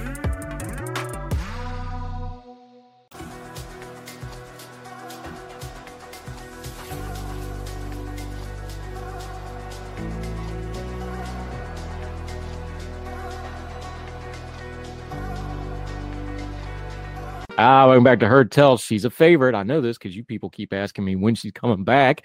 Here she be, Sarah Stook from over in jolly old England, which is mostly rainy and dreary England That's because the east, true. yeah, the east coast of England in the wintertime, uh, it you may have heard it rains once in a while. How are you doing with the rain? Is all well with you? Well, I'm going to go out and get a chippy later, so I'm hoping it doesn't rain when I'm going to get that chippy. Chippy. Fish I and what chips. I know what that is, but you got to tell everybody else what it Fish is. and chips. All right. I also like where you do the sandwich where you just put the French fries on the white bread and fold it over. That one's always fun too. Um, Culinary we're- geniuses we are. Screw the French, the British do the real food. you know, English food gets a bad rap, but you know what it is? Is because they compare it to like we think of French food as fancy. If you think of English food as like comfort food or soul food or country cooking, it it's all fine. It all matches up fine. That's the trick to it. But look, I've been to England. I like the food. The food was fine. I will take up for your food. Anyway, you do what you always do and you poke fun at us. You did a whole series on presidential runners up. I got a kick out of this because I love history. It gives us a little bit of perspective on the present and where we're going in the future. What lesson do you take from presidential runners up? Because it's really interesting who hasn't become president and who's lost when you go to look at these lists. I mean, sometimes it's an absolute landslide, and then sometimes it's extremely close. If you look at, you know, Samuel Tilden versus Rutherford B. Hayes, you know, they had to throw it to the House and they throw it to the courts, and people have to decide who aren't, you know, the voters because it's that close. And you get, you know, people who are really experienced who fail, or sort of newcomers, or someone like um, Bryan who ran three times and just never won. What one's poked out at you? This is a multi-part series, like usual, over on Elections Daily. We'll link to it like we always do. But um, what what stuck out with you? I know you mentioned that you know the post Civil War runners up. There was a lot of Democrats. They had like a streak of them there for a while. There's some really big names in history, like you just mentioned, that are runners up. What really stuck out to you though when you did this whole series? Well, I think this sort of no guarantees of success, as it were, especially when you're running against a popular incumbent. If you look at 1984, I've, I've still got quite a few to write, but 1984, um, Mondale versus Reagan. Reagan won 49 states. He was 3,000 out of winning Minnesota. That's inc- that wouldn't happen today because you know you've got states that are so partisan, it's untrue. Yeah, Mondale didn't stand a chance. Like he tried to do the gimmick, he tried to get the um, female candidate vice president. No guarantee. Um, but I suppose back then vice presidents weren't really you didn't really think about your running mate. Whereas nowadays, when we get to John McCain, Sarah Palin definitely took votes from that camp because everyone thought, well, if he dies, she's president, and yeah. Yeah, I'm not. I'm not sure that's Geraldine Ferraro's fault. Just to be fair to Geraldine Ferraro, but um, no, I take your point. It's interesting though because you're from England, so in the parliamentary system, that sort of thing never happens because it's basically next person up, and with very few exceptions, which you know, like this past year where you keep going through leaders, um, you pretty much know who the next person's going to be pretty well in advance. It is a unique part of the American system because of the primary system because of things like this, you do get that candidate that everybody can just go, oh, they've got no chance whatsoever. And more times than not, no chances of exactly what happens. But I mean, Donald Trump, nobody thought he would win. Even at, when I saw first watched it, his announcement 2015, I thought, you know, he's probably not going to get far. And then he won. And then he won the presidency. Jimmy Carter had a 2% name recognition. Sometimes the people that you don't expect do the very best. Yeah, it's very interesting. Um, you also have, it's interesting since we're on the topic though, but we've had a couple presidents that didn't get it on their first tries. You know, Nixon had to take a couple swings at it. Uh, George H.W. Bush ran against Reagan famously before he became president. Now, I know Trump's going to run again. That's kind of the outlier for the last 40 or 50 years, though. Usually it's one and done and folks are done. President Biden, he ran three times, third time he finally won, although there was a big gap. Do you think the days of multiple shots of it are going to start coming back? Is that a cyclic thing? What do you Well, think? We've seen quite a lot of two termers in the past few years. You've seen Clinton, you've seen um, Bush uh, Jr. and Obama. So, you know, th- three in a row is quite impressive. We haven't really had the days of one terms for a while. So perhaps that's what's going to bring it back because, you know, Biden is unpopular as far as I'm aware. That's not say he won't win next time, but it depends, you know, how he conducts his campaign and if it's Trump against him or DeSantis, who's clearly the Republican choice after he's made Florida a super majority for the Republicans. I wonder too, Sarah Stook joining us like she often does. When it comes to failed president, we have these huge primaries now where we had, you know, we had what, 16 people run in 2020. Uh, you know, it's just insane how many people are running. But then they run these long shot campaigns where they're not going to win. They know they're not going to win, but then they end up getting a cabinet position or they end up running for another office later or they up their national profile. How do we figure that part of it in? Because the way campaign finance and fundraising goes now, running for president is kind of its own business model now. And that's different than in the 18th and 19th and early 20th centuries where you cover these runners up where it's like, well, they failed and that was the end of their career. Now it's a business model. That's a whole different thing, too, isn't it? Yeah, well, Beto O'Rourke obviously ran for president. He's also lost the governorship of Texas race twice. Oh well, he lost the Senate race as well. Sorry. So yeah, um, people also tried. I mean, like you said, there was sixteen odds, and there was people that was never going to get through, like sort of no namers, as it were. And people, I mean, Pete Buttigieg ha- has been, you know, Joe Biden's been a senator longer than Pete Buttigieg's been alive. To put it in perspective, like somebody that young, you got to understand is probably not. And you know, I, he was only really known for being like openly LGBT politician from a, a, a mayorship in a small sort of city. Yeah. Would the would the mayor of Grimsby be considered for a prime minister? Like, would that work in? We don't really UK? have mayors. Oh, mayors here is like mainly ceremonial. It's not like there's like someone like the mayor of London that actually has power. Mayor of Grimsby couldn't tell you who it was. I have no idea who it is. It's Right. In ceremonial. London, London's its own thing because they have, you know, their police force is separate from the rest of the Yeah. country. They're that London's its own beast in and of itself for folks that aren't super familiar with it. It really is kind of a city state inside of the UK. From a UK perspective, do you look at something like the way we do part, you know, primaries and our presidents and the way we do our turnover, although you you lapped us this past year, but that's outside the norm. Usually you guys have pretty good runs does it seem chaotic the way we do presidents and runners up in the primary system? You guys take forever to count elections. I had to wait like two, three weeks to make, to finish my prediction list to tick it all off because California, I think California 22 took a very long time. It's like, geez, count. How is it taking two and a half weeks? Are you guys? I mean, we do it overnight. You should see Sunderland. Follow Sunderland. They're always really quick with counting votes. Well, for one thing, the UK is only like 60 million people and we're 330 million. So but just not every single one of them votes. right. This is fair, but you know, there's But there's you things involved. You should not take forever like that. It's embarrassing. But not a, well because and here here it is and the the criticism is because every state does it differently. You know, Florida's done instantly almost now. 20 years ago Florida was the worst and they fixed their stuff got together now they're the standard. Now Arizona's a trash fire when it comes to this stuff. So it's it's one of those things of our system where the states are individual. You know, you have federal elections but they're administered by the states and it makes it a mess. All right, that's a fair criticism.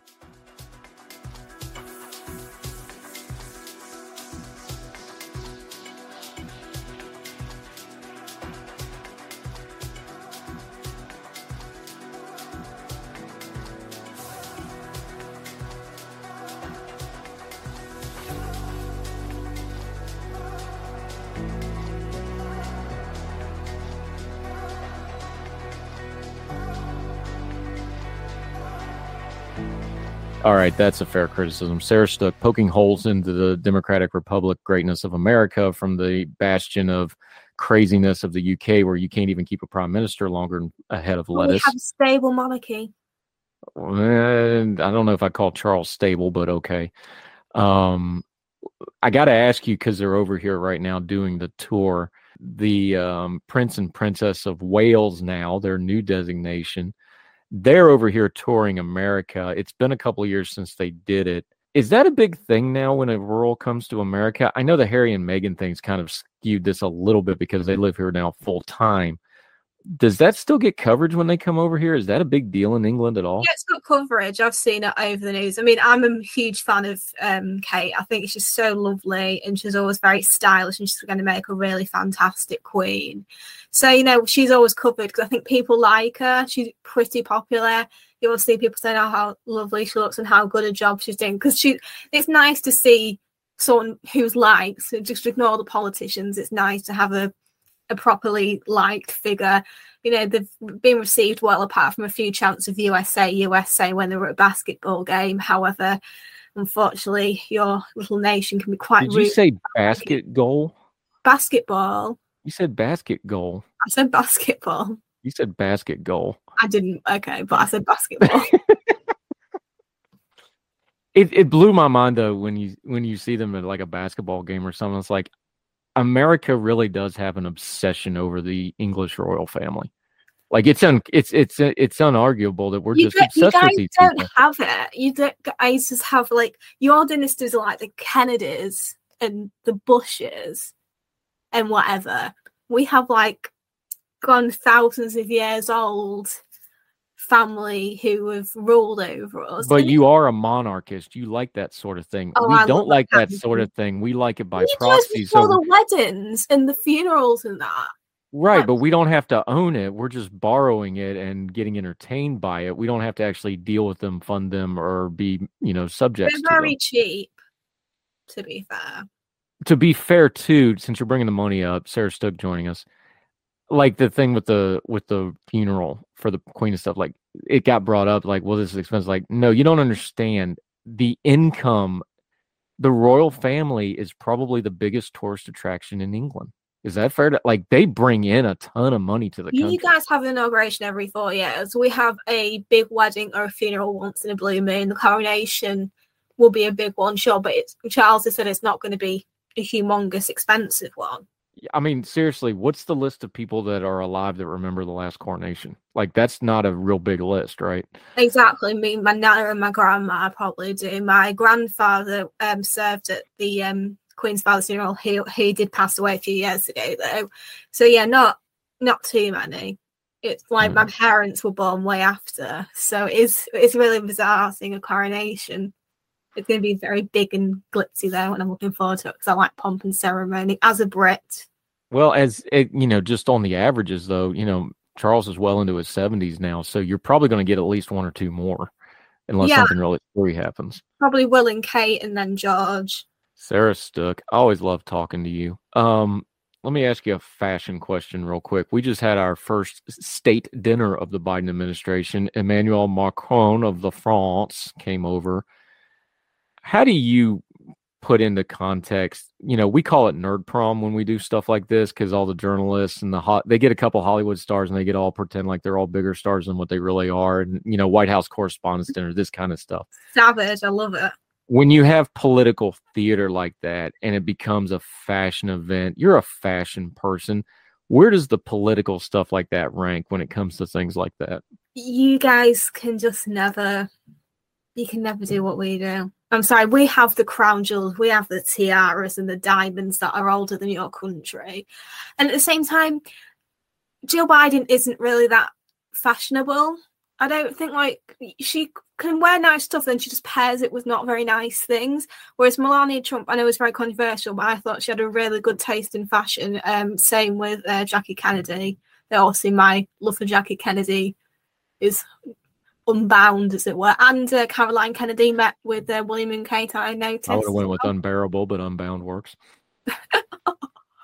Yeah, so yeah, I saw Caroline Kennedy met with um, Will and Kate. But yeah, um, I mean, Yeah, you guys, I think it's kind of different because with the royal family, there's a dress code and what they're Yeah. not allowed to wear. Like, you're not allowed to wear certain coloured nail polish. So my little pink nails would not be acceptable today. So it's yeah, it's different, and yeah, there's more of it. I think there's probably more of a dress code, but yeah, I think you guys can do some nice events. You can when they do the White House for Christmas, you can make it quite pretty.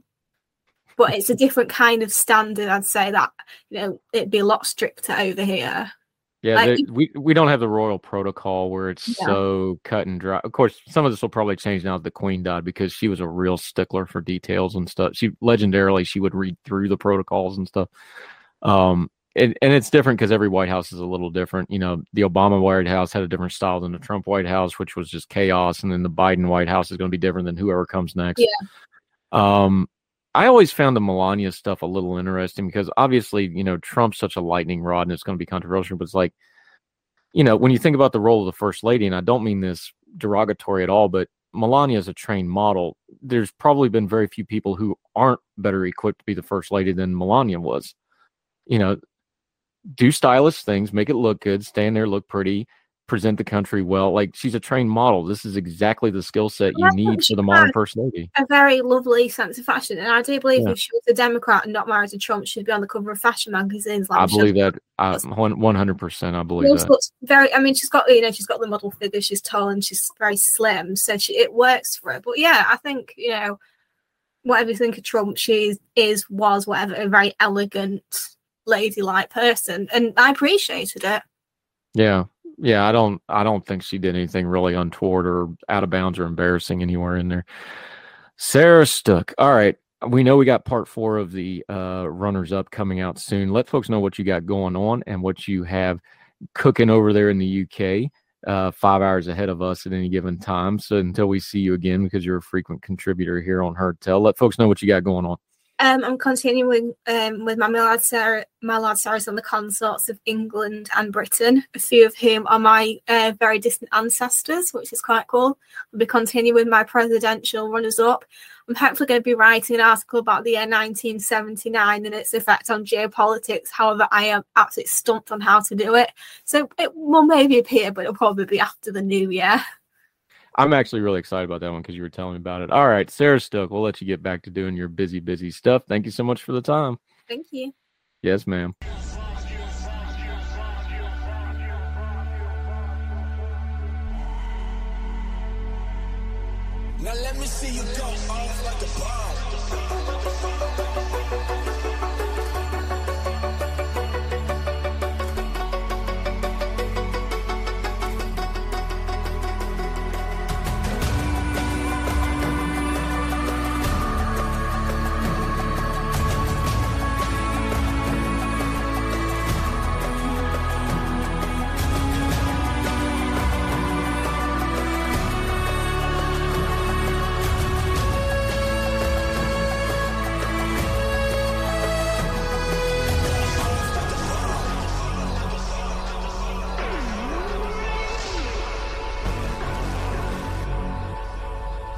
Ah, welcome back to Heard Tell. Okay, let's talk a little tech, but we're going to take a positive spin on it because we can be negative about it. I'll hold my hand up. I'm guilty of that too. Caden Rosenbaum, one of our good friends from over at Young Voices. He's also a policy analysis. Got one of them lawyer degrees, although he doesn't lawyer too much these days. How are you, sir? Good to see you. I'm doing pretty well. How are you, Andrew? Fantastic. Good to see you. Look, I try to be a little self aware. Okay. I try to, you know, I know my own weaknesses. I work on this. I can be grumpy. I can be curmudgeonly. I can be, you know, grooved in my ways. I'm not big on the new tech. I can yell at the clouds with the best of them. I yell at the kids to get off my yard. But you went out to CES, and I liked how you wrote about it. And we'll talk about the piece you wrote for Libertas, but you took a positive spin on it. It's almost like you purposely went in. It's like, you know what? I'm going to skip the noise and the hype, and I just want to find some good stuff. Was that kind of your thinking here?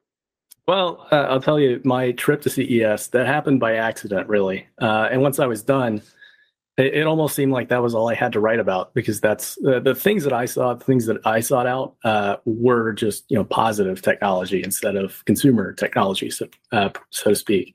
And so whenever I got home and I looked at all my footage and I looked at all my my notes and the business cards I collected, I just I just had a bunch of startups who were just trying to change the world. Instead of you know whoever at Samsung or LG or something with the latest and greatest flat screen TV. And so uh, I sat back and I realized, well, the reason why I wound up at the startup hall is because that was the most interesting thing. Like I'm not looking to tell people to buy the next $4,000 TV. I'm looking to tell people about what's going to change their lives one day. And so that's how that's how we got to the positive spin. Really an accident, but I'm glad it happened. Yeah, Caden Rosenbaum. For folks that don't know what it is, I used to live in Vegas, so I know what this is because that meant the week I'm not going anywhere near downtown, um, especially the convention center, which is where this Yeah. is based at. Because this takes over half of the strip for people that don't know. For people that don't know what CES is, though, just give them the nutshell of what this is. Because this is something that is, you know, this has become a media thing now. Every, you know, first of the year when CES comes out, this is four or five weeks of copy for websites. Oh yeah. Tech blogs all send people the major, you know, Apple usually makes big announcements at these things. Samsung, Google, whoever you want to mention. This is big doings, but explain to people who don't know what it is, what CES is, and just why it's such a big deal. So the so CES is it's it stands for the Consumer Electronics Show, and it's been happening for decades. Uh, I remember being really young. One of the first things that made me interested in tech uh, in general. I didn't really think I'd be a policy analyst, but back then the thing that interested me in tech was the footage from CES. Right, you get like robot dogs or uh, you know cars being 3D printed live in a matter of an hour or something. Um, these these kind of demonstrations by huge tech companies of all the things that tech can do is always really fascinated me and made me want to get in this space in general. But for a lot of companies, this is the the proving this is not the proving ground. This is the demo ground. It's where they show people the newest tech.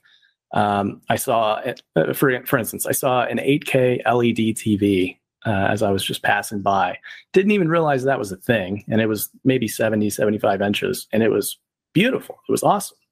Uh, there's all kinds of VR hand tracking stuff out now. Um, there's new AR, uh, which is augmented reality glasses, and there's like four or five different companies making them. Um, this is where you go to find all that stuff before it hits the shelves.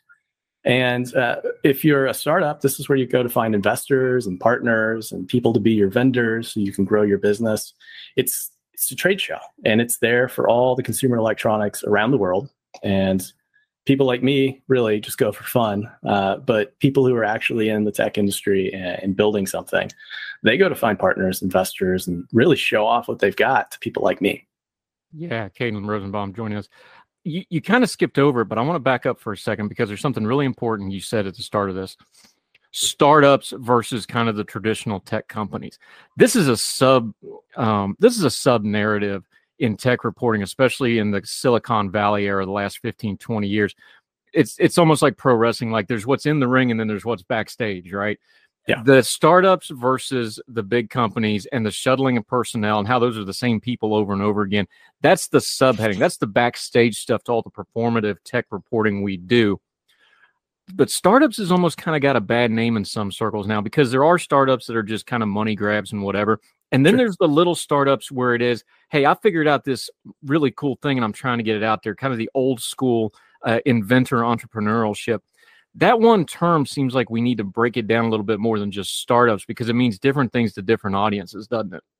It really does. Uh, startup can sometimes mean uh, a crypto bro who just inherited a bunch of money and he goes out and he starts this thing that's totally not useful, totally not in demand, but he's going to go ahead and start it and raise all this money and say like, "Ah, Google offered me 500 grand, but uh, Meta offered me 400 grand. They're they're trying to swindle me, bro. They're trying to swindle me, and it's really a useless product or something." Uh, but then there's the startups that are startups because they have a good idea. They invented something that's going to help people or it's going to be enticing to people. And they decide to make a business and just go for it. Right. Those are the startups that I found. I, I thought that they were the most interesting. And one of the big shifts that I wasn't expecting is that a lot of the startups that I talked to didn't have the sort of nail it, scale it, get investors, grow, grow, grow mentality. They had this different mindset where they would take their tech, they would test it in a limited capacity, and, and what they were seeking was investment so they could, you know, wait so that they could test and, and get all the kinks out, so they didn't hurt people, so they didn't produce something that was useless, right? They wanted to test first, and then they wanted to grow incrementally and, and get the next part of it right. And then grow more, right? And, and that was really a, a, theme that I kept finding in most of these startups, even the ones from uh, from out of the U.S. Right, people who wanted to be in the U.S. but knew that they had like five or six different safety steps to get through before they could reliably say to people, "This isn't going to hurt you." Right. I thought that was fantastic. Um, it was way different from what we usually think of startups, which is just throw out a product and if it hurts people, just sell it and get away from it. You know, sell the liability away.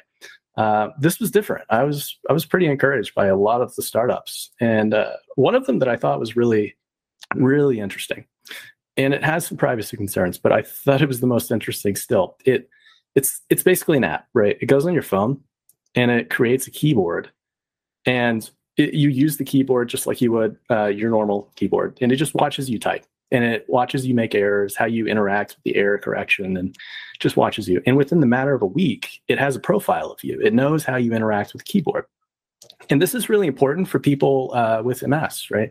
Once they have an MS episode, sometimes their arms go numb, sometimes their whole body goes numb, sometimes their fingers just stop working a little bit more than they normally would. So this keyboard, within a week, could start watching and, and, and, looking for these things. And within a week, you might have something that's telling you, hey, something's wrong.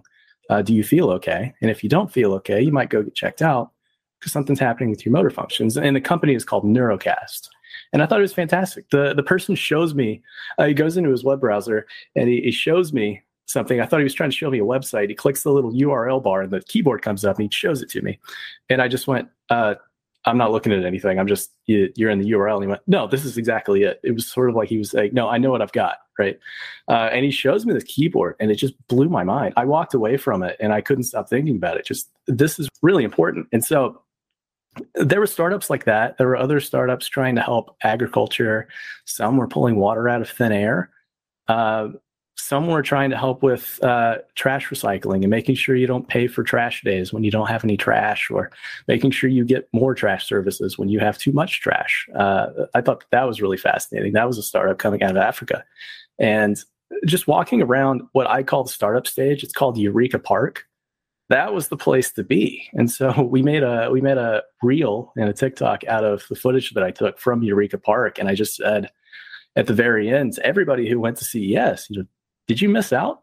Because everyone else is taking videos of VR and, and roller coasters. And Roland had a really great exhibit with with uh, drum machines and a drum set that looks like a normal drum set, but it was an electronic drum set. And that just that matters for for people like me who can afford to to go out and, and buy fun consumer electronics. But like to the everyday person, to someone who needs a new device to help their health, or just someone who's trying to make the world better, those things don't matter. The startups were making the things that mattered. And I thought that, that was very important to, to point out. Yeah, it sounds too much like that uh, Adam Garcia movie. The first 20 million is the hardest to make, where they had the virtual keyboard pop up out of the Jeep computer. That's what that ad made me think of. Caden Rosenbaum.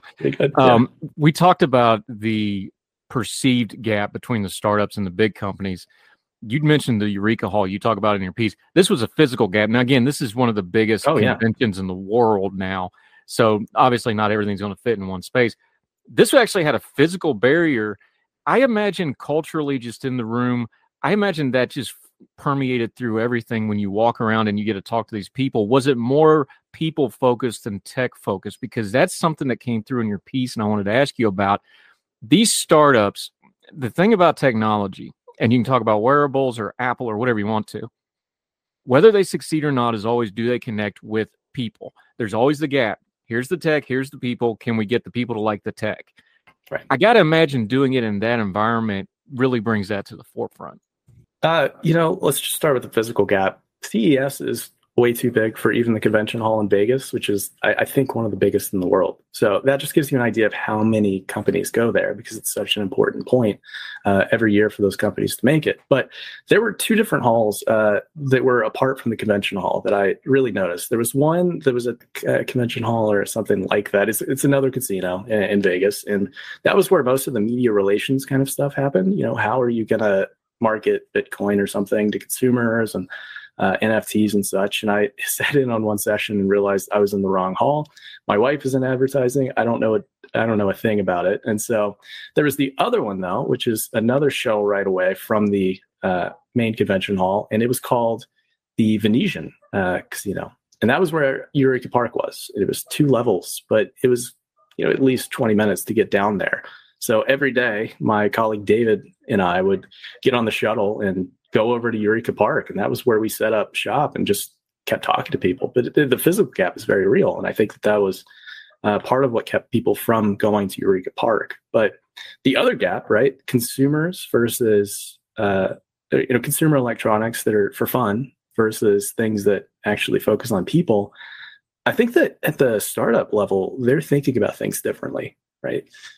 Larger companies are looking to sell more products, and that's great. It's their job, right, as a company to sell more products, make more money, and increase shareholder wealth. But the startups were just looking for someone to invest something that would change people's lives. I mean, they were they were tinker and tinker and tinker, and I saw like three or four different prototypes that they would show me their their stages of development over the years, and they wouldn't release until they knew that they were onto something. And I, I thought that that was just a whole different mindset that you don't see at the main stages.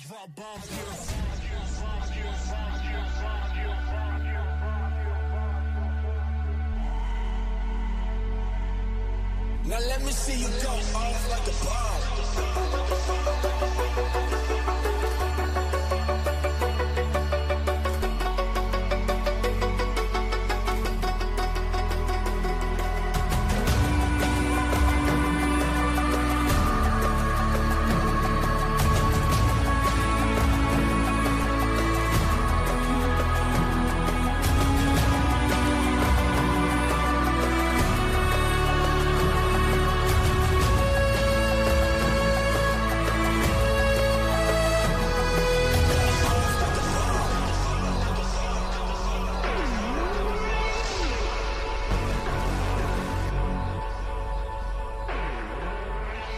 Caden Rosenbaum joining us.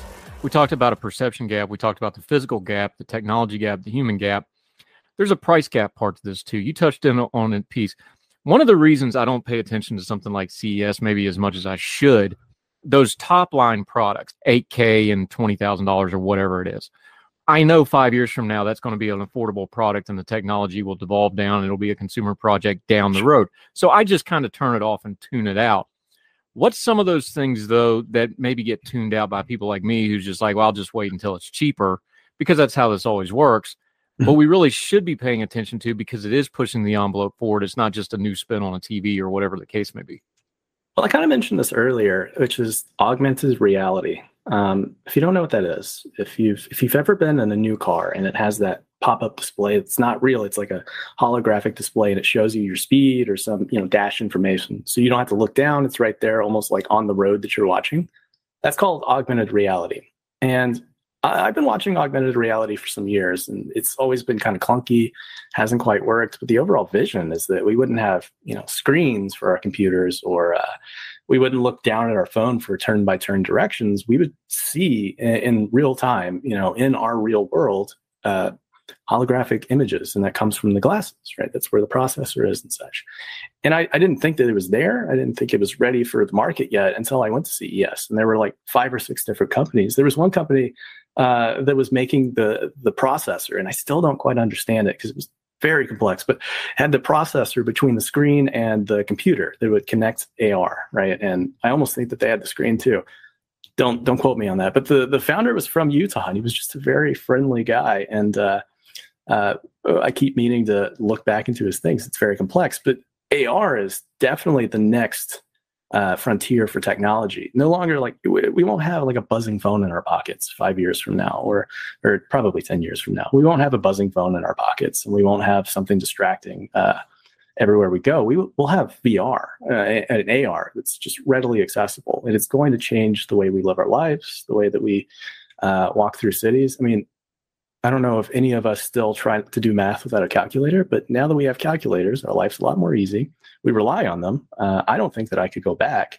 I think the same is going to happen with AR. But uh, the other trends that I want to point out is that uh, technology is going to fade into the background. Not to say it's going to go away. It's going to become more um, user directed, right? Passive kind of technology. Things that aren't taking your attention, they're helping you uh, augment your own capabilities. And maybe that's turn by turn navigation. Maybe it's doing calculations and still replacing your uh, math abilities. It's going to be something like that, something in the background. And that was one of the main things that I also noticed in the hour or two that I walked around the main stage. Yeah, Caden Rosenbaum. I think you said something really important there, though, because something like augmented reality, there's ways that it really fails. I'm thinking like meta and the metaverse and all that, where it looks like Half Life 2 in a video game from 15 years ago. That stuff's not going to work. But if you make it, and here we go again with what we've already talked about, we keep running in a loop in this, but it's just true. You got to make it where it just integrates into people's lives seamlessly. Smartphones hit so big because they made things easier. Yeah. So the thing with something like augmented reality is if you got to log into six things in four apps, that's not easier. That's not going to work. If sure. it streamlines three or four things into one device, or you don't have to reach for something and it's practical, yeah. that's when it starts hitting. That's that's exactly what I'm thinking. You know, um, uh, and especially when it comes to the the goofy tech. And I, I, thought that there were a lot of tech companies there that were, you know, they were making toys uh, essentially, right? They were they were making uh, robot dogs with fur, and they were kind of lifelike. Those were fun, important tech, I, I guess. I mean, I don't know what frontier that progresses. I'm sure it does something, but some of those things I just thought, you know, very cool. You have holographic uh, fish in a fish tank, but what's the point? How is this going to fit into anything but a luxury lifestyle? And then, uh, uh, then there is right the passive technology that's in the background to help you augment yourself and become something more than just a, a person you can't do math. If you're uh, anything like me, I thought that that was way more important. Uh, if anything that the big companies did, it was to find some things that would augment or, or go in the background to just help right? Instead of change things or make you buy something silly. Yeah, Caden Rosenbaum. Here's here's another example of what we're talking about. We've had wearable technology for a while now. It's a big oh, thing. Yeah. Some of it. Yeah, Apple Watch that worked. Um, Fitbits very popular. Google Glass didn't work. Got cringy. Was creepy. People didn't like it. You had several of the things you noticed in your piece, and you have a list of some of your best of here that you found there was multiple kinds of wearables. I don't know if this is the second wave or the third wave we're getting into wearables, but it does seem like maybe these companies are learning from their mistakes a little bit. They're getting out of the uncanny valley area of mm-hmm. these wearables, focusing on practicality. And now they're kind of starting to figure out where those lines are of, hey, if this really helps somebody, it's going to go well. And they've got some real practical stuff that they're looking into getting into here. Yeah. Uh, well, just for starters, I mean, health things are really important. I think a lot of people are, uh, especially if they're able to buy wearables, they're probably thinking about life longevity and how to be healthier because they're probably in their their 30s, maybe 40s, and probably after. I think, and in your 20s, you're probably struggling to to buy some of these things yourself, unless you're getting it for Christmas from your parents or something. Um, I, I, think health is a big trend that I that I locked in on. Um, I went up to this this company that has a camera and it takes your biometric. It can it can do a selfie of you and take your biometrics and figure out if you're at risk for certain diseases. So I, it watched the pulse in my face, my pupils dilating, and it came back and was like, "Hey, you're in great shape. Your skin looks like you're 24, but you should probably cut out some cholesterol stuff. You should probably start exercising because you're a little bit higher risk. And that sent me on my own little journey, right? To look for some wearables that would help me with exercise or, or diet. And there was this one that I mentioned in my piece that is a, a wearable uh, physical trainer, right? It watches your vitals and it can run really high level diagnostics, but it also shows, uh, you know, the motion you make when you lift a weight and if you're lifting it improperly because you don't want to hurt yourself at the same time. Uh, I thought that, that was a really important tech. Um, and, and, there was much more there that I didn't get to explore, but I think health and wearables is right now where companies are locking on because as soon as Apple released their Apple Watch with EKG or ECG technology, something that could you know track your heart rate and you can see if you're having a palpitation or something, that was huge. You know, it's got fall detection. If you fall off a ladder, it knows what that's like and it calls an ambulance if you don't pick up. Uh, that's really important for people because it helps them live longer or, or be healthier. And so I think that that's probably the thing that wearables is going to uh, enhance over the next couple years. But when we get augmented reality glasses that are affordable and actually useful, I think that's going to be a major market. It's going to change the way we work, the way we live our lives, the way we go about cities like like New York, which I'm in right now. Yeah, Caden Rosenbaum. Let's talk on a lighter note, though. You were tweeting about this. Let's talk about some old school tech. If you just paint in stencil, no smoking on a wall, with a whole bunch of tech bros and geeks around. That's old school tech. I, How effective is it? See, I think uh, I think that there was a, a language issue happening there. Um, instead of no smoking, I think some people were reading it as smoking, and that was the place to smoke. But every time you left the Venetian Hall, there was the no smoking sign, and like a hundred people just smoking cigarettes. It was just a big cloud of secondhand smoke, and I had to take a picture of it. I couldn't ignore it. I thought it was the funniest thing, and so I said, uh, "Be ungovernable," and that was all I could say about it. You know, but if if we had augmented reality glasses that could, you know, interpret and spit back out in a different language what something is saying, like in writing. Uh, we already have this. We th- there's a software or a technology company out there with glasses that will listen to someone talk and provide captions either in in the same language or in a different language it'll translate it and give you captions in real time which is huge for communication and so this whole no smoking smoking thing might be a thing of the past in the next couple years we work hard enough Yeah, Caden Rosenbaum. All right, you actually walk through the halls. One of the things about being somewhere in, in person is you don't get the headlines. Again, you know, the the press releases, people just grab the press release, spin them back out. That's how this stuff gets reported. Again, this is a pretty select slice of people because these are the insiders or the tech geeks or the people that are really into this. What were they talking about though that's not making the headlines? What were they discussing? What was kind of the buzz, not of the products, but just in general? When you get a group of people together, it's always interesting to kind of take a slice out of what they're actually talking about. Mm. What was what were they talking about in the halls and as you were hanging out and walking around? In the halls i i didn't hear the reporters right? The reporters were writing and that's great. And i thought it was encouraging to see them retweeting me and sending me out to bigger audiences because i wasn't sharing you know the next uh, smart ink cars for paint or something. But the people in the halls they're making deals they were getting investors. They were running through the ringer, giving their pitch, trying their hardest, uh, or just finding vendors and figuring out how they could work together. I thought that was the most interesting because I don't work in the business world. I have a finance degree. I always thought I would work in the business world, but I never did end up there. Uh, I just write and, and think about things for a living.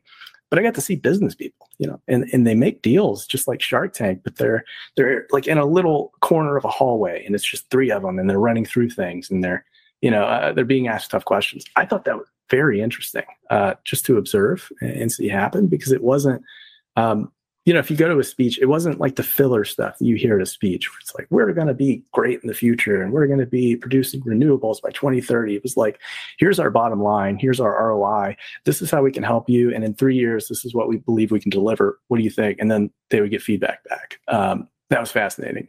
Couldn't tell you what they were talking about. It was all numbers, but that was the hallways of CES. And the other part of the hallways of CES was people who were just totally exhausted, like myself, by day three, uh, taking little mini naps on the on the sofas because it, it's it's an exhausting event. It's it's all the time grueling, but uh, that's the hallways. That's the things you don't see for sure.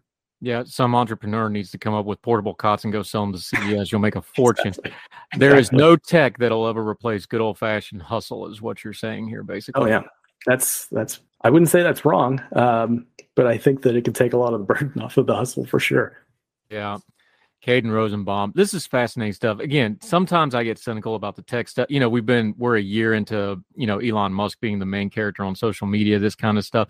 We can get burned out on it. So I appreciate you bringing a positive spin on it. It's like, hey, yeah, we are better off in the Middle Ages because we have indoor plumbing and Google we are better off. So it's good to not be cynical about these things. Appreciate the piece. We're going to link to it. Read the whole piece. He has his list of things that he found really interesting. Let him know. I'm sure he'd like some feedback on it. Kate, until we get you back on the program again, though, let folks know where they can keep up with you, what you got going on, how they can follow you until we see you again on Her Sure, so- my friend. So if you're ever looking for me, you can go to libertas.com. It's actually pronounced Libertas, but the phonetic spelling is L I B E R T A S. It's Libertas. Uh, you can find me there, or you can find me on Twitter at Caden Rosenbaum, C A D E N R O S E N B A U M. Uh, and right now, what I'm focusing on is the, the gig economy and regulatory sandboxes. I'm looking at drone regulation. And right now, the Utah legislature is in session. And one of my big focuses, because Libertas is, is based in Lehi, Utah, is the Utah legislature and making sure that bills are up to par with what needs to happen at the states. And so if you want to look for me or follow me along, go to Twitter or uh, find me on libertas.org. Yeah, and Utah's legislature has been really interesting the last few years. They've been crossing some lines on traditional politics. We'll have you back and talk about that sometime soon. They some things you wouldn't think out of a state like Utah, and they've been kind of, dare I say, progressive and innovative on certain things. We'll talk about you that in the future. Caden, appreciated the talk, buddy. You enjoy New York City. We'll talk soon. Thanks for having me on. Talk to you Yes, then. sir. Thank you.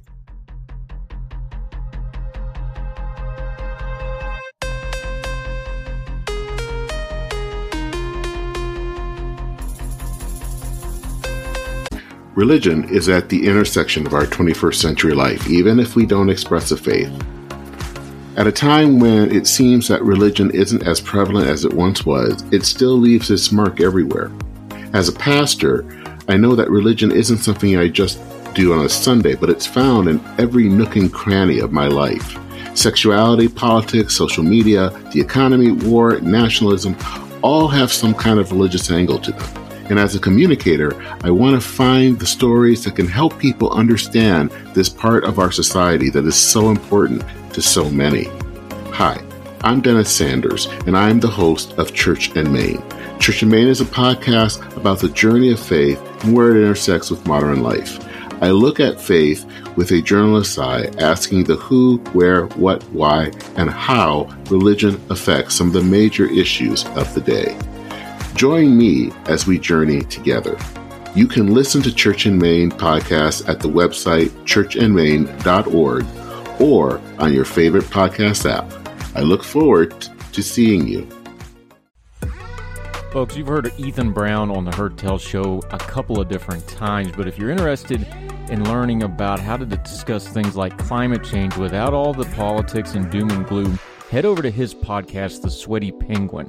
Sweaty Penguin is a late night comedy style climate podcast working to add nuance, critical thinking, humor, and hope to the climate conversation. They got over 100 episodes already, breaking down weekly news stories and specific topics from the vanilla to the ADHD to the international accountability to orangutans. Yes, I know that's a comedy thing, so just go with it. But each time, exploring different ways we can make progress on these issues while still helping the economy, health, security, and everything else we care about.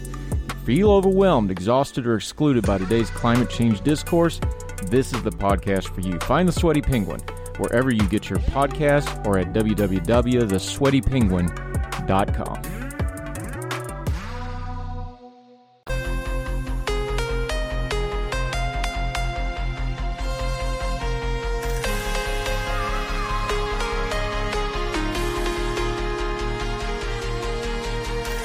Uh, welcome back to Heard Tell. Okay, exciting to talk about this topic with this individual in particular. He writes over at Arc Digital, which I wrote at a couple times way back in the way back. Alan Elrod, how are you, sir? Thank you for joining us on the program. I'm doing great. I'm really happy to be here. I'm excited to have you here. He'll talk about the Pulaski Institute he's involved with in just a little bit. He teaches at ASUBB. Uh, that's after Cabot, but if you go to Searcy, you went too far for those of you in the Jacksonville area, some of my old stomping grounds from where I got sent to Little Rock. But that's another story for another day. You're writing in Arc Digital. Look, this is a this is a very specific breaking news news cycle instance on a very old topic that we have constantly been discussing since the beginning of America. And if you go in philosophy and history, um, humans have always been debating this. When you strip away all the names and you strip away the politician names and the pundit names and all the buzzwords and all the social media stuff and the political stuff, what we're really talking about in this piece in Arc Digital, and we're going to link to the whole thing. We're talking about freedom and we're talking about a pluralistic society. Now, that word gets thrown around a lot, but it really is something that America has a little bit of a unique claim on. We're a big pluralistic society, or at least we should be. Let's start with that term and that word because if we don't have a good handle on that, the rest of this is going to get in the weeds real, real fast.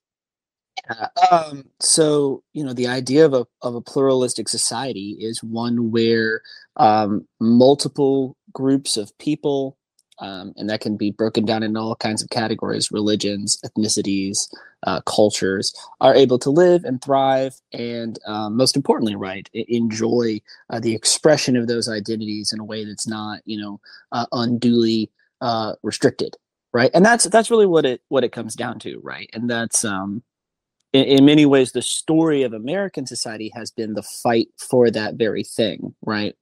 Uh, a- and, so, uh, while we tend to look, I think today on um, U.S. history and society as, as sort of uh, a place where okay, we've achieved that now, right? So we tell the story about how we got there. Uh, it's still really important to be vigilant to to all the ways in which uh, those principles can be can be undermined. Yeah, and the way they get undermined, and the what you're getting to the thrust of here is the relationship between the government and freedom, whether that's freedom of speech, whether that's Mhm. freedom of a business to do whatever a business is going to do. It gets complicated because government does have a regulatory function. But then we get politics involved and we get cultures involved. And then those two lines start crossing. You're using the example down in Florida. But when those lines all start crossing, that's when you get to the heart of not only pluralism, but also what freedom means, because there's a push pull element to freedom that you're just never going to get out of that equation of more freedom here means a little less freedom over here. And that's the tug of war that we're always going to deal with here, right? yeah I, you know i think there's th- with this kind of thing there's always the the tension of there's the there's the legal question right of freedom and and whether or not you know speech is being uh, legally restricted whether or not expression is being legally restricted whether or not government is regulating people's freedoms and then there's another kind of question about you know the culture of free expression right are we are we fostering a, a kind of culture that is open, that is willing to uh, uh, embrace difference. And the real test of that is always, always, always difference that we don't like, right? Because everyone thinks that the thing that they would like to censor, that they would like to see less of, um, is falls into that special category of things that deserve right um, censorship or uh, restraint or restriction in some way, right? Everyone thinks that their special thing well is the exception and fighting against that impulse is, is a really really hard thing Yeah, Alan Elrod joining us. This is where you get into because lots of people want to do things like censorship, like cutting down somebody's right to speak or somebody's right to do whatever, but they'll slap that freedom word on the front end of it. Mhm. So, how do we start parsing that out when we get news like the debates in academia, the debates in education, the debates in free speech and media of media companies doing this, that, or the other? where do we start discerning this out? Because lots of put, people can put freedom on the front end of that statement, not really meaning it. That's kind of where we get into the buzzword part of this, isn't it? Yeah absolutely right. People love to call you know everything a free speech issue and in the sort of literal legal constitutional sense that's that's not the case right? Obviously uh, the government restraining speech or putting putting punishments or on on speech as a consequence of, of speech actions it, that's when it becomes a first amendment uh, issue right? But that's why i think it's so important to to keep that distinction and you know i don't want to go too far in the in the weeds like you said but the reason why like karl popper and his idea of the open society is so important to all this is popper's fundamental argument is that um, not that truth is relative but that and i think this is something we can see when we look through history the the most virtuous way to run a society is something that's always in contention. And the best way to make sure that we're actually living in a society that is pursuing uh, good ends that is letting people try to live their best lives is to is to have one where uh, people really can both kind of in their personal lives and the way they live it and in the sense of public debate assert different ideas about what it looks like to live a good life to live a to live a free life and, and to to to shape society how it ought to be. And that actually is like i think again so important to say because we do see this sometimes from the left as well. It's really hard to be committed to that. It is really really hard to be committed to that idea of a genuinely open society where we accept that people are going to have different ideas about what's good uh, but that placing limits on how people live their lives or how people express themselves is really the worst possible way to actually you know mitigate the bad. Yeah, Alan Elrod joining us. Anytime we reference somebody like a Popper, though, we need to understand what he was writing about, what he Mhm. was talking about. You opened your piece in Arc Digital. Again, we're going to link to it. Read the whole thing. This is an extensive piece. There's a lot of links in this piece you need to click Yeah. through as well. Make up your own mind about it. Popper's writing about um, the quotes you're pulling from him are actually in the 70s towards the end of his life. He's writing about the events of the 20th century, obviously, the Nazis in Europe, Soviet Union, these kind Mhm. of oppressions, fascism all the way back in the 30s, he even touched on in some places. That's what he was framing his discussion about. Now, we'll Twitter being Twitter and Facebook being Facebook, everybody we don't like is obviously a Nazi or a communist or whatever, whatever. right. So the terminology gets carried over, but they're not the same things. However, what are the core principles that carry over, even though those, we use those as kind of the worst case scenarios? We're not in those worst case scenarios yet, God willing, but some of Mhm. those principles should carry over. What are the principles under the buzzwords we need to glean from that?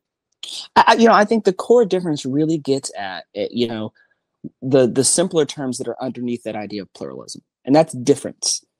Uh, and human beings uh, struggle with difference, right? Uh, That's at the root of, of racial prejudice through history, but it's also at the root of of things like the tribalism we experience today, right? We're really bad when we encounter difference uh, at at managing our response to it, and the core here is this idea that um, if the big thing that I know about the world that I'm convinced is true uh, is really actually not is really true, but is really worthwhile, that that there is actually a chance in an open society where we can um, debate and be contentious, but also do it in a way where we know um, that we're not going to throw anyone in jail, but also that we're not going to um, try to overly silence anyone else. That that there is always that that kind of sense that we can come to um, sometimes compromises, sometimes sometimes not, sometimes ideal uh, conclusions, but also that the risk is worth it, right? Because because you know, democratic societies have been the kinds of places that have sometimes produced right fascism and authoritarianism, right? Weimar Germany was this um, in many ways very permissive place that that that you know was what preceded Nazi Germany.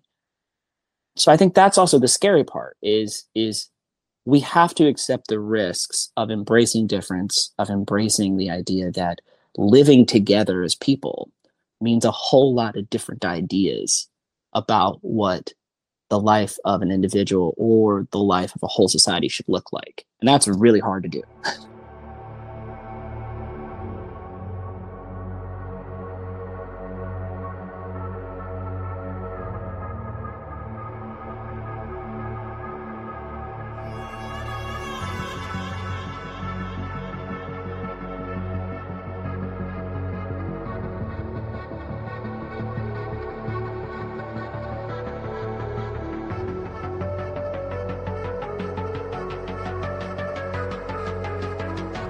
Alan Elrod joining us. Let's let's do some history real quick because I think it's a really important touchstone because it's something that gets brought up. You just Mhm. mentioned the Weimar Republic. Of course, that is pre-Nazi Germany. What was going Right. on between the First World War, Second World War? It was a disaster in- on an economic level, but that was also stuff that came out of World War One. Mhm. We have all these pundits, and you just mentioned it, and you talk about it in your piece.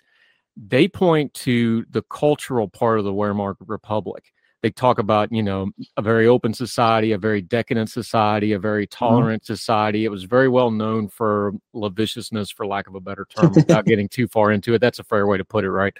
There there was a lot going on. However what happens is the people that want to discuss uh, the things going on now say oh well that society was so tolerant that gave way to nazi germany.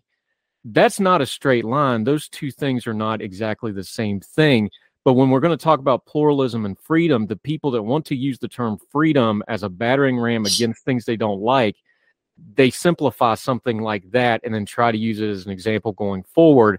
That's not really the case, though, is it? No, ex- no, absolutely not. And I think this is where we can kind of tether a few ideas.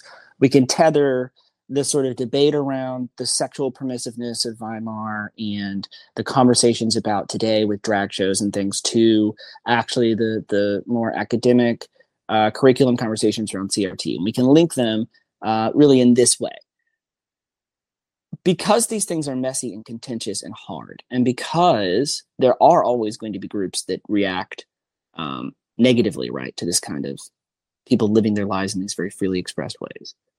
There is an appeal to groups that come along and, and assert uh, a particular truth, a rigid truth, right? And then and the Nazis did that, right? That's what they did. They said, you know, these are these are the mores.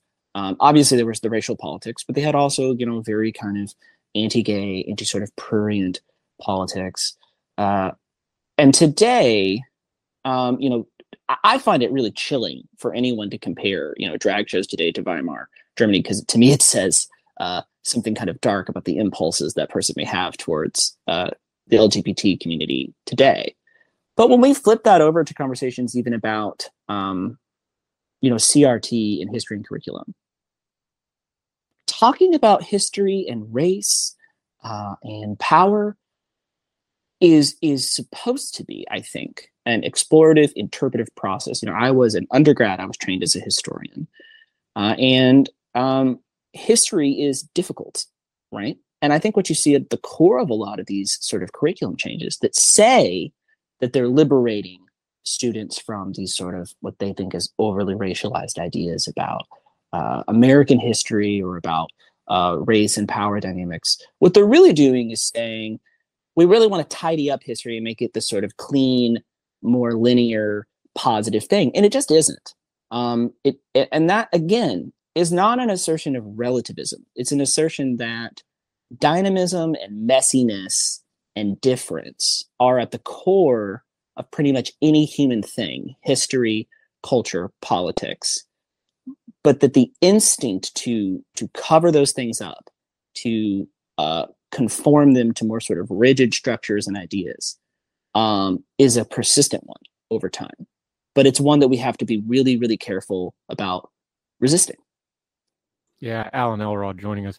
This is one of those things where look it's like you're on the interstate. You're trying not to ram the guy in front of you and you don't want the person behind you to ram into the back end of you when you try to slow down right? There's a Mm-hmm. balance here. Proper context on these things to me is i always try to lean as much as i can towards freedom and pluralism and the reason why is because the path against those things always winds up in the same place we know this through human nature that you just spoke of we know this historically throughout history. There's so many examples of this. Yes, there is such a thing as, you know, we got to have some rules, we got to have some law and order. But the people who want to crack down on very specific things and usually over cultural things, that's always a red flag to me. And it doesn't mean they're always wrong. It's just one of those things you got to discern. But when I look at it historically, and if I step back from the culture stuff and the buzzword stuff, if you're purposely going after specific things over and over and again, that's always a red flag to me because pluralism is one of those all of the above as much as we can possibly do kind of things. Absolutely. And I think this is where, you know, um, even, you know, it's not just people right on the right. Like when you see sort of Twitter blowups about someone, whether it's a stray joke they made on the internet or, or some viral video or or some report of, of something that was said or done.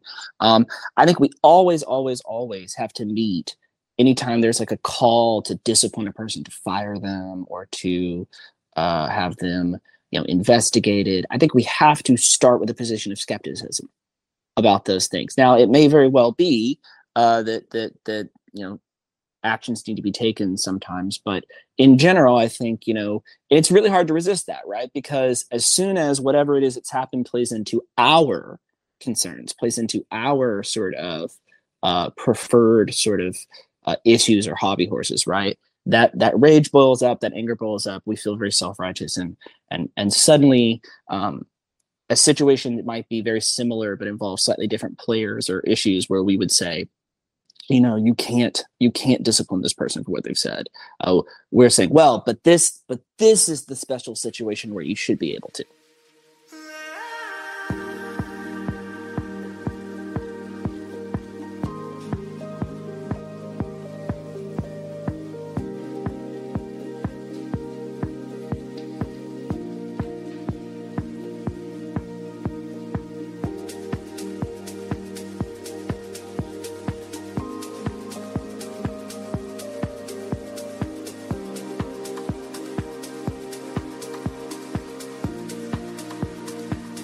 Elrod joining us.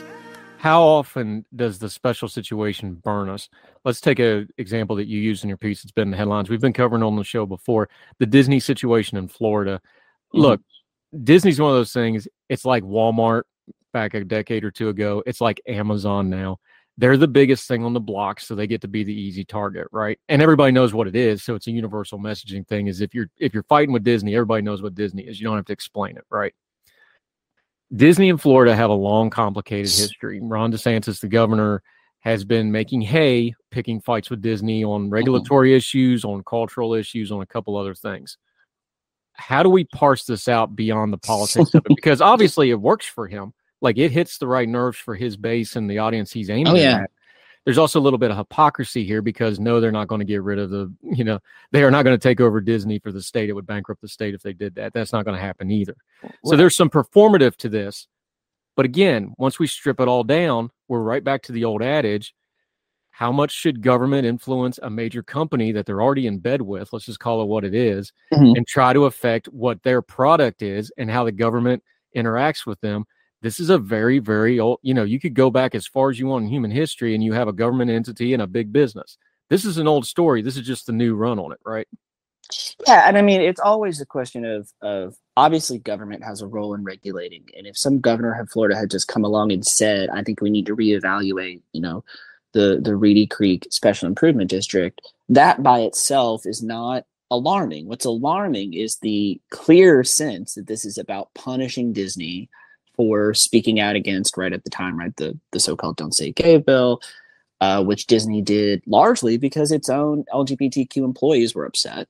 Uh, and then also you have like all this other stuff of, of sort of conservative activists being angry about right the depiction of same-sex couples in Lightyear, right? Like never mind the fact that you know 70 plus years of Disney content has presented other very much more sort of you know rigid ideas about relationships.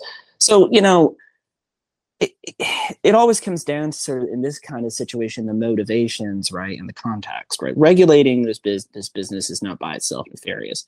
The idea that the state of florida or that ron desantis would try to wage this both regulatory and kind of pr battle against disney as punishment right for speaking out against a, a bill that is obviously not the kind of conduct if that were being done right in a in a system uh, just in another country, we would say, uh, well, that's not very good, right? That's not very that's not very democratic uh, or very uh, uh, you know oh, free and fair and, and, and market friendly, right? But it's being done in an American state, and that means that people tend to run to their sort of party tribal uh, lines. Um, but it's still bad.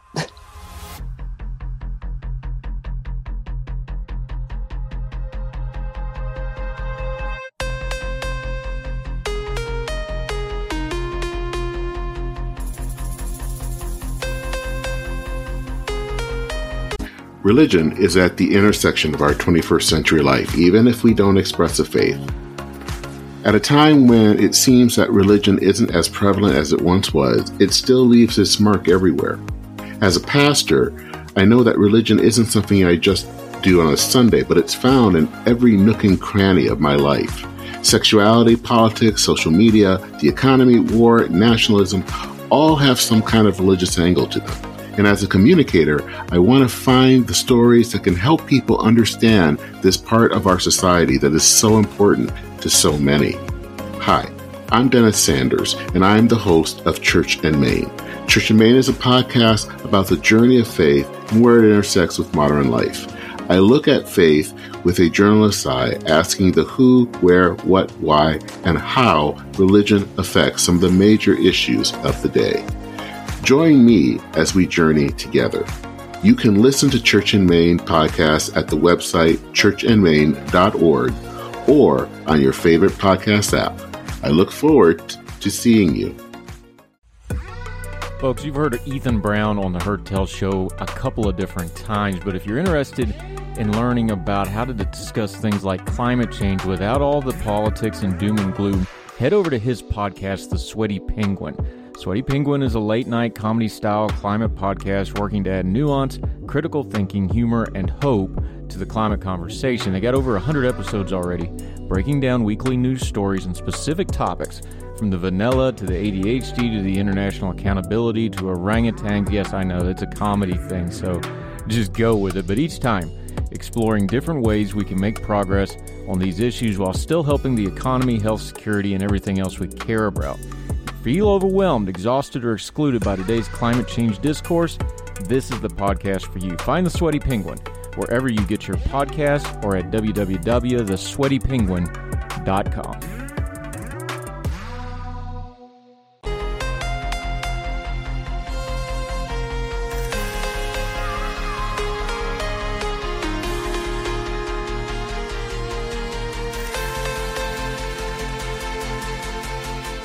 Alan Elrod joining us. I think we need to change how we talk about this. You address this on your piece. Let's take somebody. Look, Ron DeSantis won by a huge number in his reelection. Okay, um, very popular. So what he's doing is very popular with his state. For somebody who agrees with somebody like Ron DeSantis on 80, 90% of policy, but they think the Disney thing just went too far. That kind of folks, if you just come out and go, well, Ron DeSantis is clearly a dictator now. Well, no, that's too far too. That's hyperbole. No, he's not a dictator. He was duly elected, and his base that elected him really likes this. I think it's cynical and political theater, and I think it's a little hypocritical too when you dig into the specifics of how they we're going to do it, we're not going to do it kind of stuff. But no, he's not a dictator. Both of those extremes, those those buzzwords aren't helping the conversation whatsoever. So if you got somebody that likes a politician, I'm just picking on Ron DeSantis here for the example somebody who likes most of what he does, but he does one thing that's too far here. Let's just pick the Disney thing. How do we talk about that in a non buzzword 2023 overhyped social media way where you have to go, well, I have to like everything he wants, or I'm a libby lib, or he's a Mm. dictator? You see what I'm saying? We got to find a better way to discuss differences like that because if you're talking to somebody that's reasonable, you can persuade them or discuss it. But if you start with the extremes, you got no chance. How's a better way to discuss a topic like that?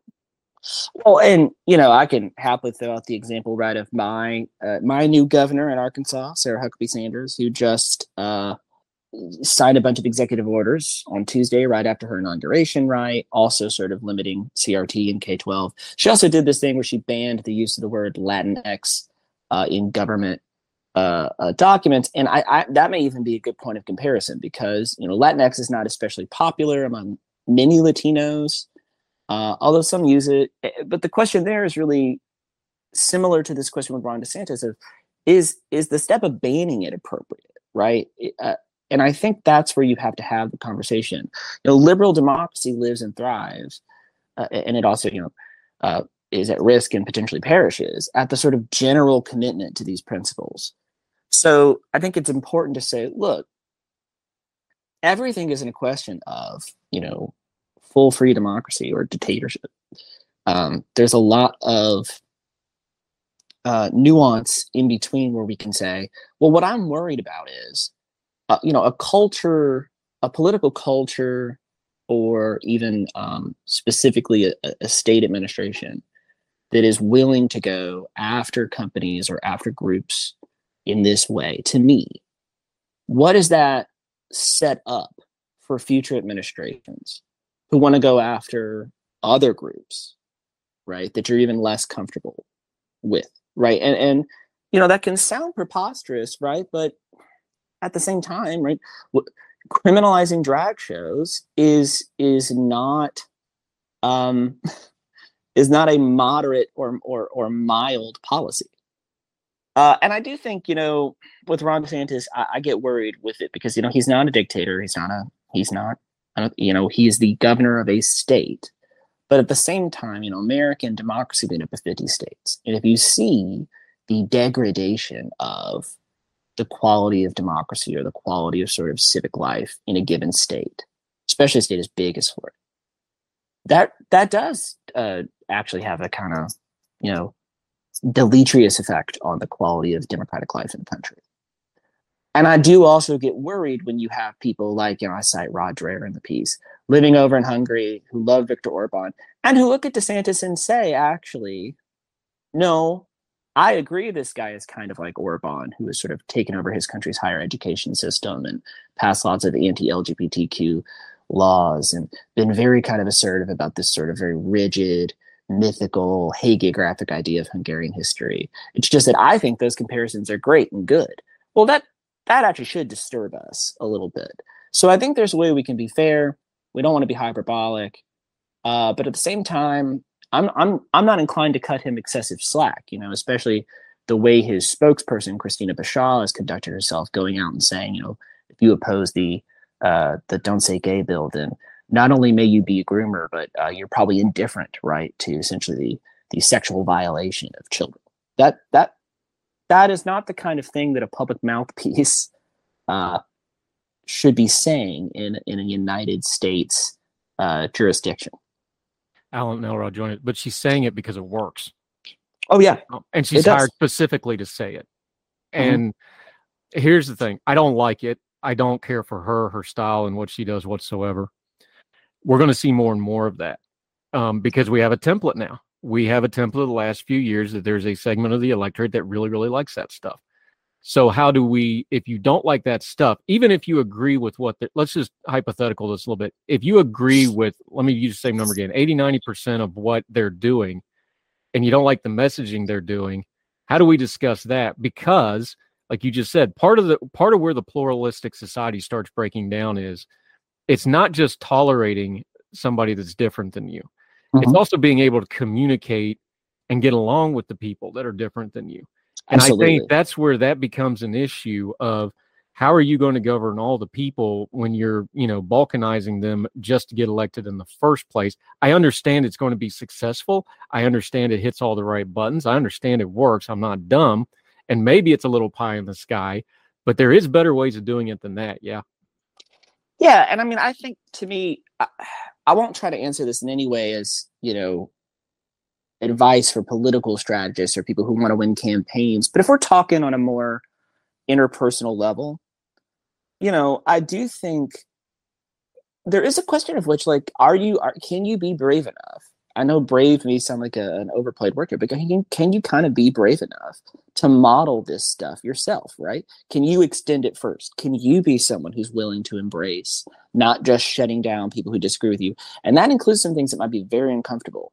And I think a lot of people struggle with this where they conflate sort of, well, um, you know, not fighting to shut down speech that I think is offensive means I'm saying it's okay. It doesn't, right? Uh, you can you can uh, vigorously oppose and object to it, but can you kind of model that yourself? I think some of it takes that. Can we try every day to be people who who uh, kind of try to resist that instinct that happens so often like online to pile on people or to to call for people's jobs or those things i mean those are little things but they add up can we be people who participate in trying to to foster that much more sort of open dynamic vigorous way of engaging in, in public and civic life Yeah, he's Alan Elrod, uh, president CEO of the Pulaski Institute. He teaches at ASU Beebe.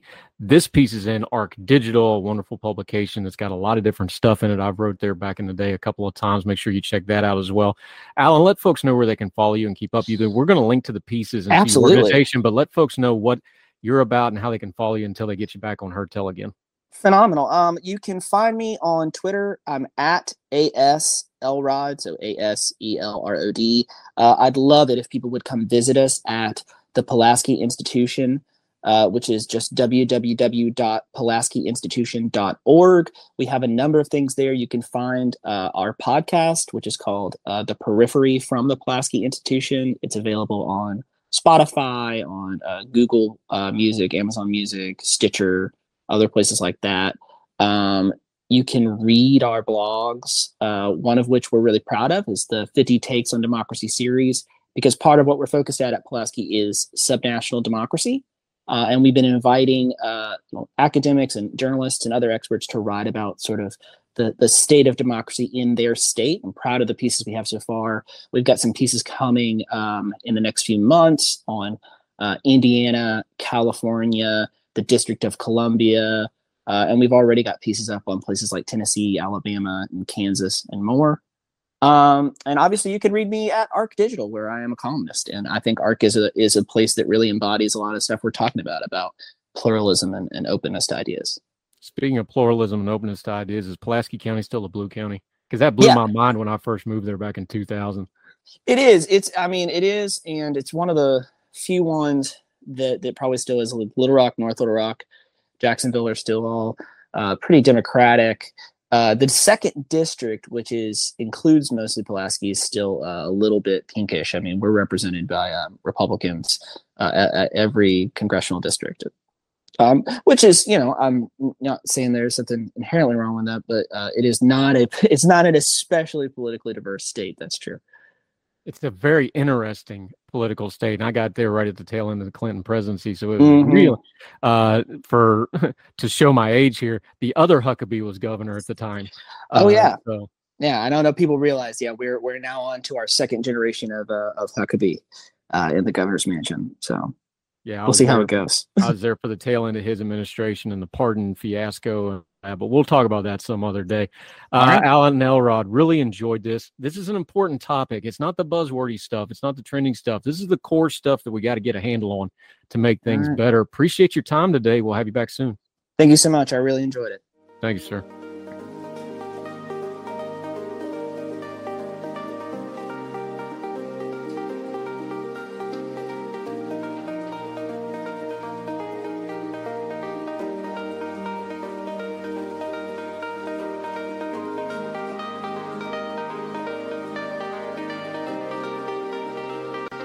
Ah, welcome back to Heard Tell. Okay, hadn't seen him in a bit, but he's a good friend of ours.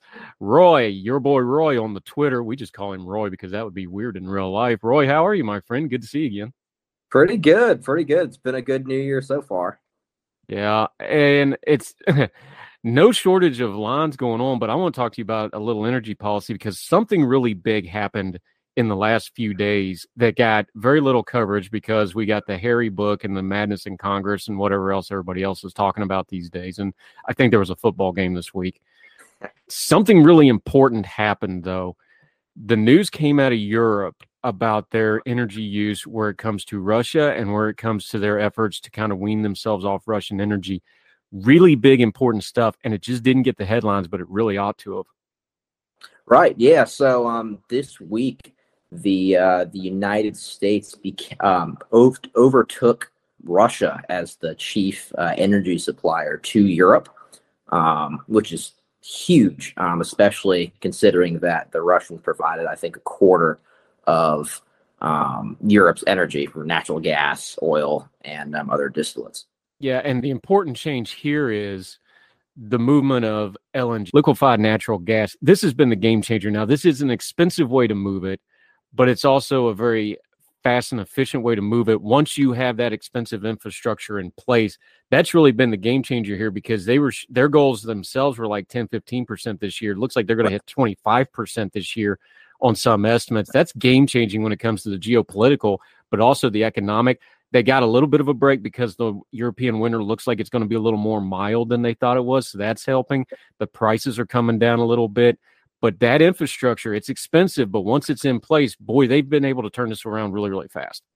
No, you're right. The uh, and the Norwegians have really stepped up in um, supplying their own supplies of uh, natural gas, uh, oil, and other distillates through three main pipelines that go towards Germany. Um, and the LNG plants, uh, they're extremely expensive, extremely um, costly to maintain. But once you actually establish them, um, these ships that um, leave the Gulf of Mexico, Texas, Louisiana um, can deliver massive amounts of energy to Europe, and the Germans sure need it because uh, they've shut down all their nuclear plants and they're trying to fire up old coal-fired plants to uh, stay warm. But thank God the winter isn't too bad over in Europe. Yeah, it looks like it. Roy joining us. That brings us to where I want to talk about us. We have some really good LNG facilities Elba Island and Savannah, Freeport down in Texas, Louisiana. We should have at least a half dozen more than what we have if we would have had a little vision back about 10, 15 years ago, right? Right. This is an argument for infrastructure and energy, not just chasing gas prices. I know you wrote about crude oil prices. We'll talk about that in a second. That's the stuff that gets the headlines Right. things like oil refineries, things like LNG plants, the cutting edge of this kind of technology that we've known about for a while, but we really haven't been building the way we should. Imagine what we could have been doing with Europe if we had a little bit of vision and had more East Coast or Gulf Coast LNG plants. When this came up, we really could have been doing some business here. Right. No, the the last uh, the newest refinery in the United States was built in 1976. Um, obviously, I was not alive in 1976, but um, the sort of refinery crunch, the refinery capacity crunch, has really hit home in the last two years. Um, the United States has lost about 1.1 million barrels per day capacity in a little less than two years, uh, mostly due to the pandemic, but also due to the sort of um, government interference in the oil and gas sector. And a lot of these refineries are just are just ordinary businesses. They need to you know, balance their books, look at the future, and see where they can make some money. Uh, but unfortunately, there is a um, a really uh, the East Coast largest refinery in Philadelphia uh, shut down due to a um, an accident that happened. Um, and the company just looked at their books and said it would be prohibitively more expensive to um, repair the plant and continue production than just to shut it down. Yeah, Roy Matthews joining us. This brings us to what you were writing about about crude oil prices. Just let's keep this on kind of a basic level. Explain it to me so even I can understand it though. Crude oil prices affects way more than just gasoline. And those are two different things and people sometimes mix them up. This involves a lot of things. You wrote about it. Heating oil. Ker- look, we had kerosene heaters when I was younger because uh, yep. we still had a split. We had a split use stove because they were still from back in the day. We didn't burn coal anymore, but it still had the coal burner on it, so we used kerosene heaters instead. A lot of a lot of folks, especially in the Northeast, still use kerosene, jet fuel, um, other byproducts. Crude oil affects a whole lot more stuff. So when we're not refining as much as we could, and we haven't kept up with refineries as much as we could, this puts us susceptible to these giant swings in the crude oil prices it affects a lot of things in the economy besides just that number that hits the headlines. No, you're absolutely right. And um, you know, the kerosene, um, kerosene's use as a source of heat. Um, nationally, 14% of Americans use kerosene as a heating source for their home. That's mostly concentrated in the Northeast, where obviously it's very, very cold. But you're right. Um, when you have a a barrel of crude oil and it goes into the refinery, it can be made into all these different distillates um, kerosene being a very highly refined, very pure um, distillate. And most folks that use kerosene live in older homes or live in mobile homes where the um, the heating oil tank or the or the kerosene tank is located outside of the home, so where it's exposed to the elements. So kerosene actually has a much lower freezing point than diesel or heating oil, which is why it's so economical for these folks to heat their homes with in really cold places. Yeah, Roy Matthews joining us. You talked about this when you wrote about it in National Review too. The cost of this isn't just the price of kerosene, which is huge now. I remember when kerosene was cheaper than gasoline way back in the day when we were using it. You know, you're talking six dollars a gallon for kerosene right now. The problem is that's not the only price we're paying. Places like Massachusetts, you deal with it. Maine, which you're very familiar with, places where it gets really cold in the wintertime. Now, things like the omnibus bill and things like this, we're having to put massive outlays in heating assistance. This is costing millions and millions of dollars on top of the actual cost of the fuel. We're making this more expensive than it really needs to be. And I hate to loop back to where we started, but things don't happen in a vacuum, they happen in a sequence. This is why that infrastructure is a big deal. This is why how we negotiate with other countries, how we do it. It all runs into we end up paying more, not only at the pump for this stuff, but in subsidies to help people afford it. Right, and um, this it was it's sort of a, a perfect storm of of incidents that led to this. The um the you'll remember the moratorium that was placed on um, drilling permits uh, back in the summer. Now, normally most people would think that would have nothing to do with heating oil prices or kerosene prices in the winter, but during that time of the summer is when wholesalers and distributors purchase in bulk heating oil, kerosene to prepare for the winter when prices are low. When you and I aren't heating our homes in the middle of the summer, right? So because they put out that moratorium and the prices shot up, a lot of these wholesalers and retailers waited to purchase to purchase their supplies, hoping that the price would go down. And because we're coming out of this pandemic and everybody's hopping on planes now, the airline industry, which also is one of the main um, consumers of kerosene, um, some refineries use the acronym uh, SKF for Superior Kerosene Fuel. Um, jet fuel and kerosene are by and large the same fuel. So now you have a massive demand for the airline industry to fuel their planes, but you also have this um, shortage where wholesalers and retailers are now having to buy kerosene even more now that they've waited and the price still hasn't gone down. So you have these shortages.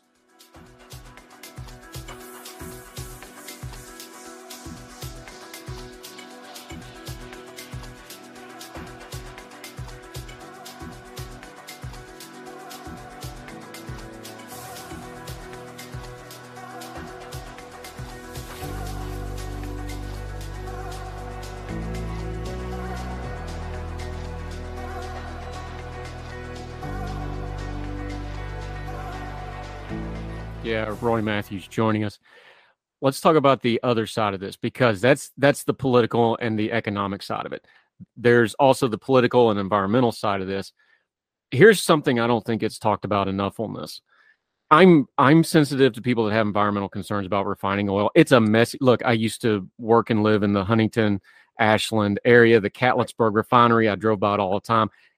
It is a dirty business. There's not a super clean way to do it. However, like you just said, the last refineries we built was in the 70s.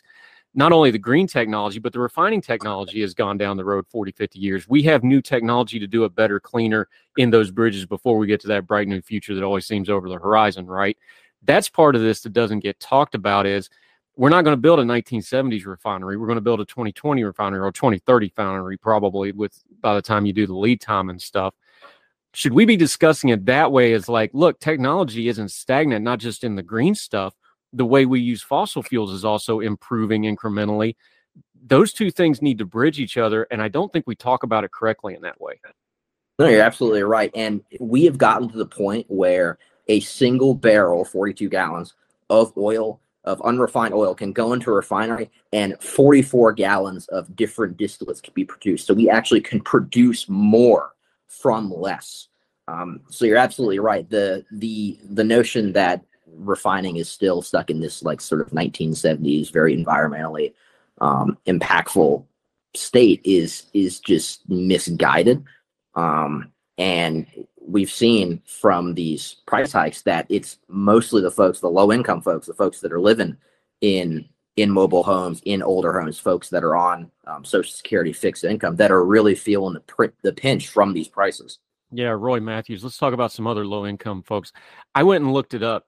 I kind of knew it, but I want to make sure. Natural gas production, okay, which is a lot cleaner than coal mining and a lot cleaner than oil refinery, although there is environmental impacts and needs to be regulated, and we all understand that. Look, I'm sensitive to this stuff. I'm from West Virginia. I've seen firsthand what strip mining does. I've seen what clear cut logging does. There's a big patch of where I hunted growing up, right beside where I grew up, where they stripped it for development and found out they couldn't drill down far enough to put in septic. So it's set barren for 20 years. And it ticks me off every time I go to my mom and dad's house. I hate that part of it.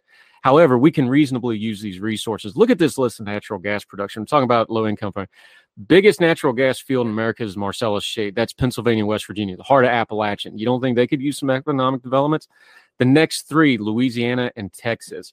Fayetteville Shale's number five. That's Arkansas. I lived in Arkansas. I can tell you firsthand, those folks could use some economic development, right? New Mexico and Colorado, the San Juan Basin, the Pinedale gas field in Wyoming, Wattenberg gas field in Colorado rounds out the top 10. Texas has four of these in the top 10. These are areas of the country that have a lot of land. There's a lot of room out there. We should be able to find a balance between the environmental concerns, which are valid, and the economics concerns. And these are all areas of the country that could probably use the economic development at the same time when you look at the list and where it's actually at. No, you're absolutely right. And the folks, uh, the counter argument to this, folks will point to these um, smaller facilities that also refine different distillates um, that have been built in the last 10, 15 years. Well, those facilities are in the 10,000 barrels per day range. Most of them go up to mainly 20,000 barrels per day. For these refineries that we need, we need refineries that are capable of producing hundreds of thousands of barrels a day.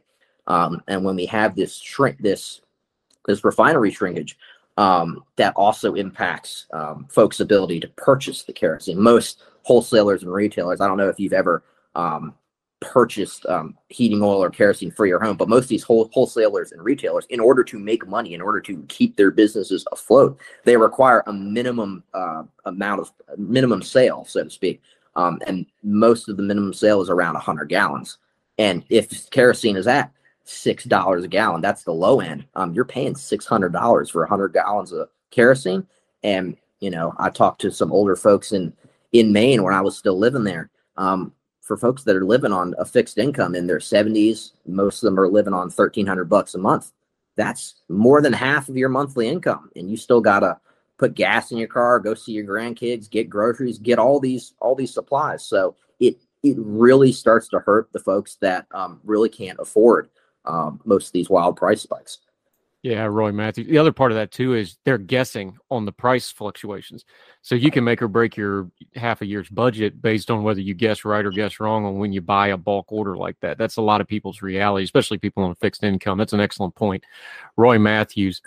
Let's let's bring this back around because um, we all talk about energy independence in America. I understand. Yes, that's a thing, but it's also a little bit of a misnomer because it's not that we're going to shut ourselves off from the world energy independence and we're just going to be this bubble.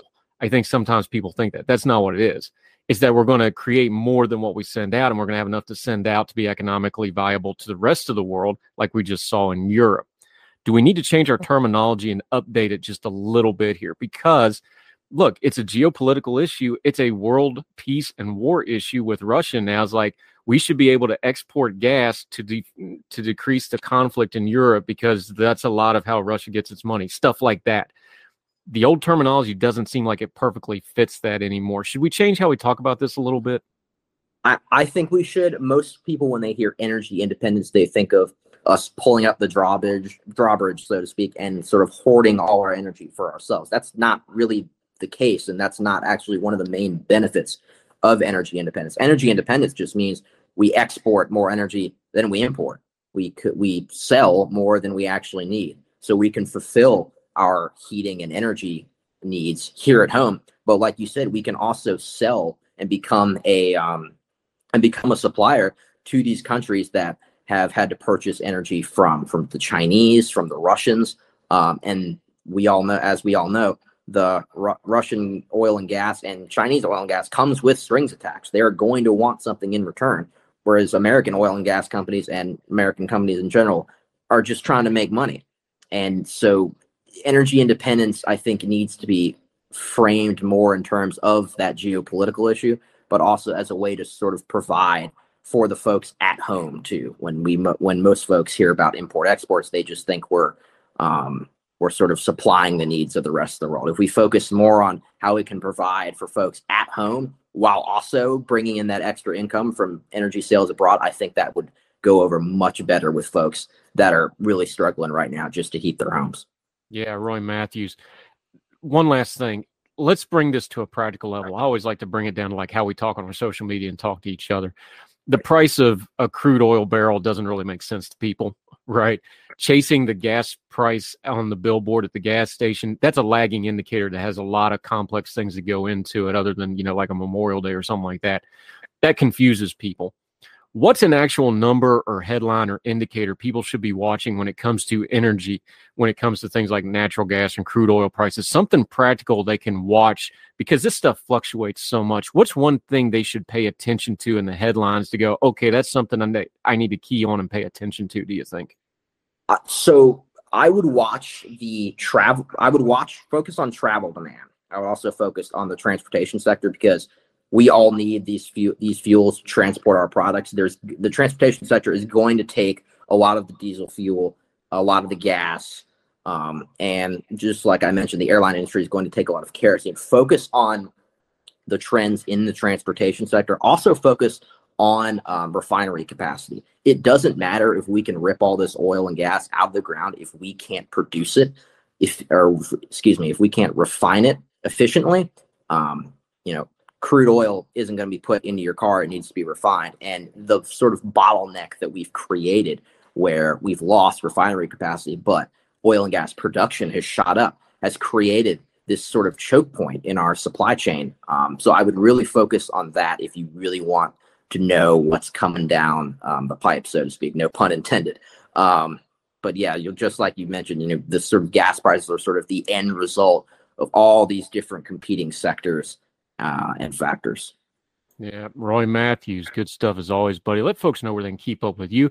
You got a lot of things moving and shaking right in the moment. You're kind of between things, but let folks know how they can keep up with you till we get you back on Heard Tell again, my friend. Right. So, um, like you said, you can uh, follow me on Twitter. That's uh, at your boy Roy, underscore Roy uh, ninety eight. Um, put most of my articles up there, and that's really the easiest place you can uh, you can find me and all my uh, all my South Carolina Gamecock football talk too.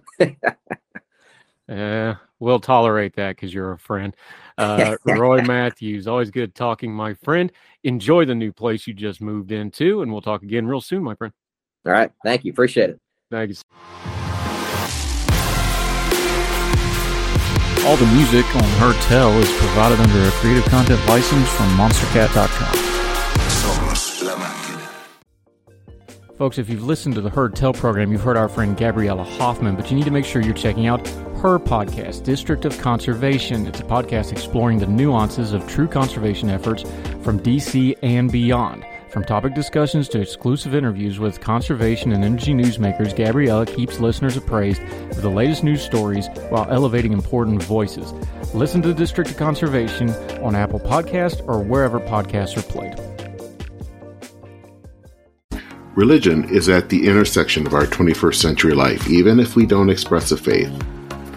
At a time when it seems that religion isn't as prevalent as it once was, it still leaves its mark everywhere. As a pastor, I know that religion isn't something I just do on a Sunday, but it's found in every nook and cranny of my life. Sexuality, politics, social media, the economy, war, nationalism all have some kind of religious angle to them. And as a communicator, I want to find the stories that can help people understand this part of our society that is so important to so many.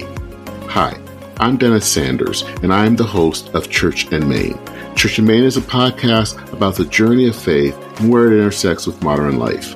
I look at faith with a journalist's eye, asking the who, where, what, why, and how religion affects some of the major issues of the day. Join me as we journey together. You can listen to Church in Main podcast at the website churchandmain.org or on your favorite podcast app. I look forward to seeing you. For the ones who work hard to ensure their crew can always go the extra mile, and the ones who get in early so everyone can go home on time, there's Grainger, offering professional grade supplies backed by product experts so you can quickly and easily find what you need. Plus, you can count on access to a committed team ready to go the extra mile for you. Call, clickgrainger.com, or just stop by. Grainger, for the ones who get it done.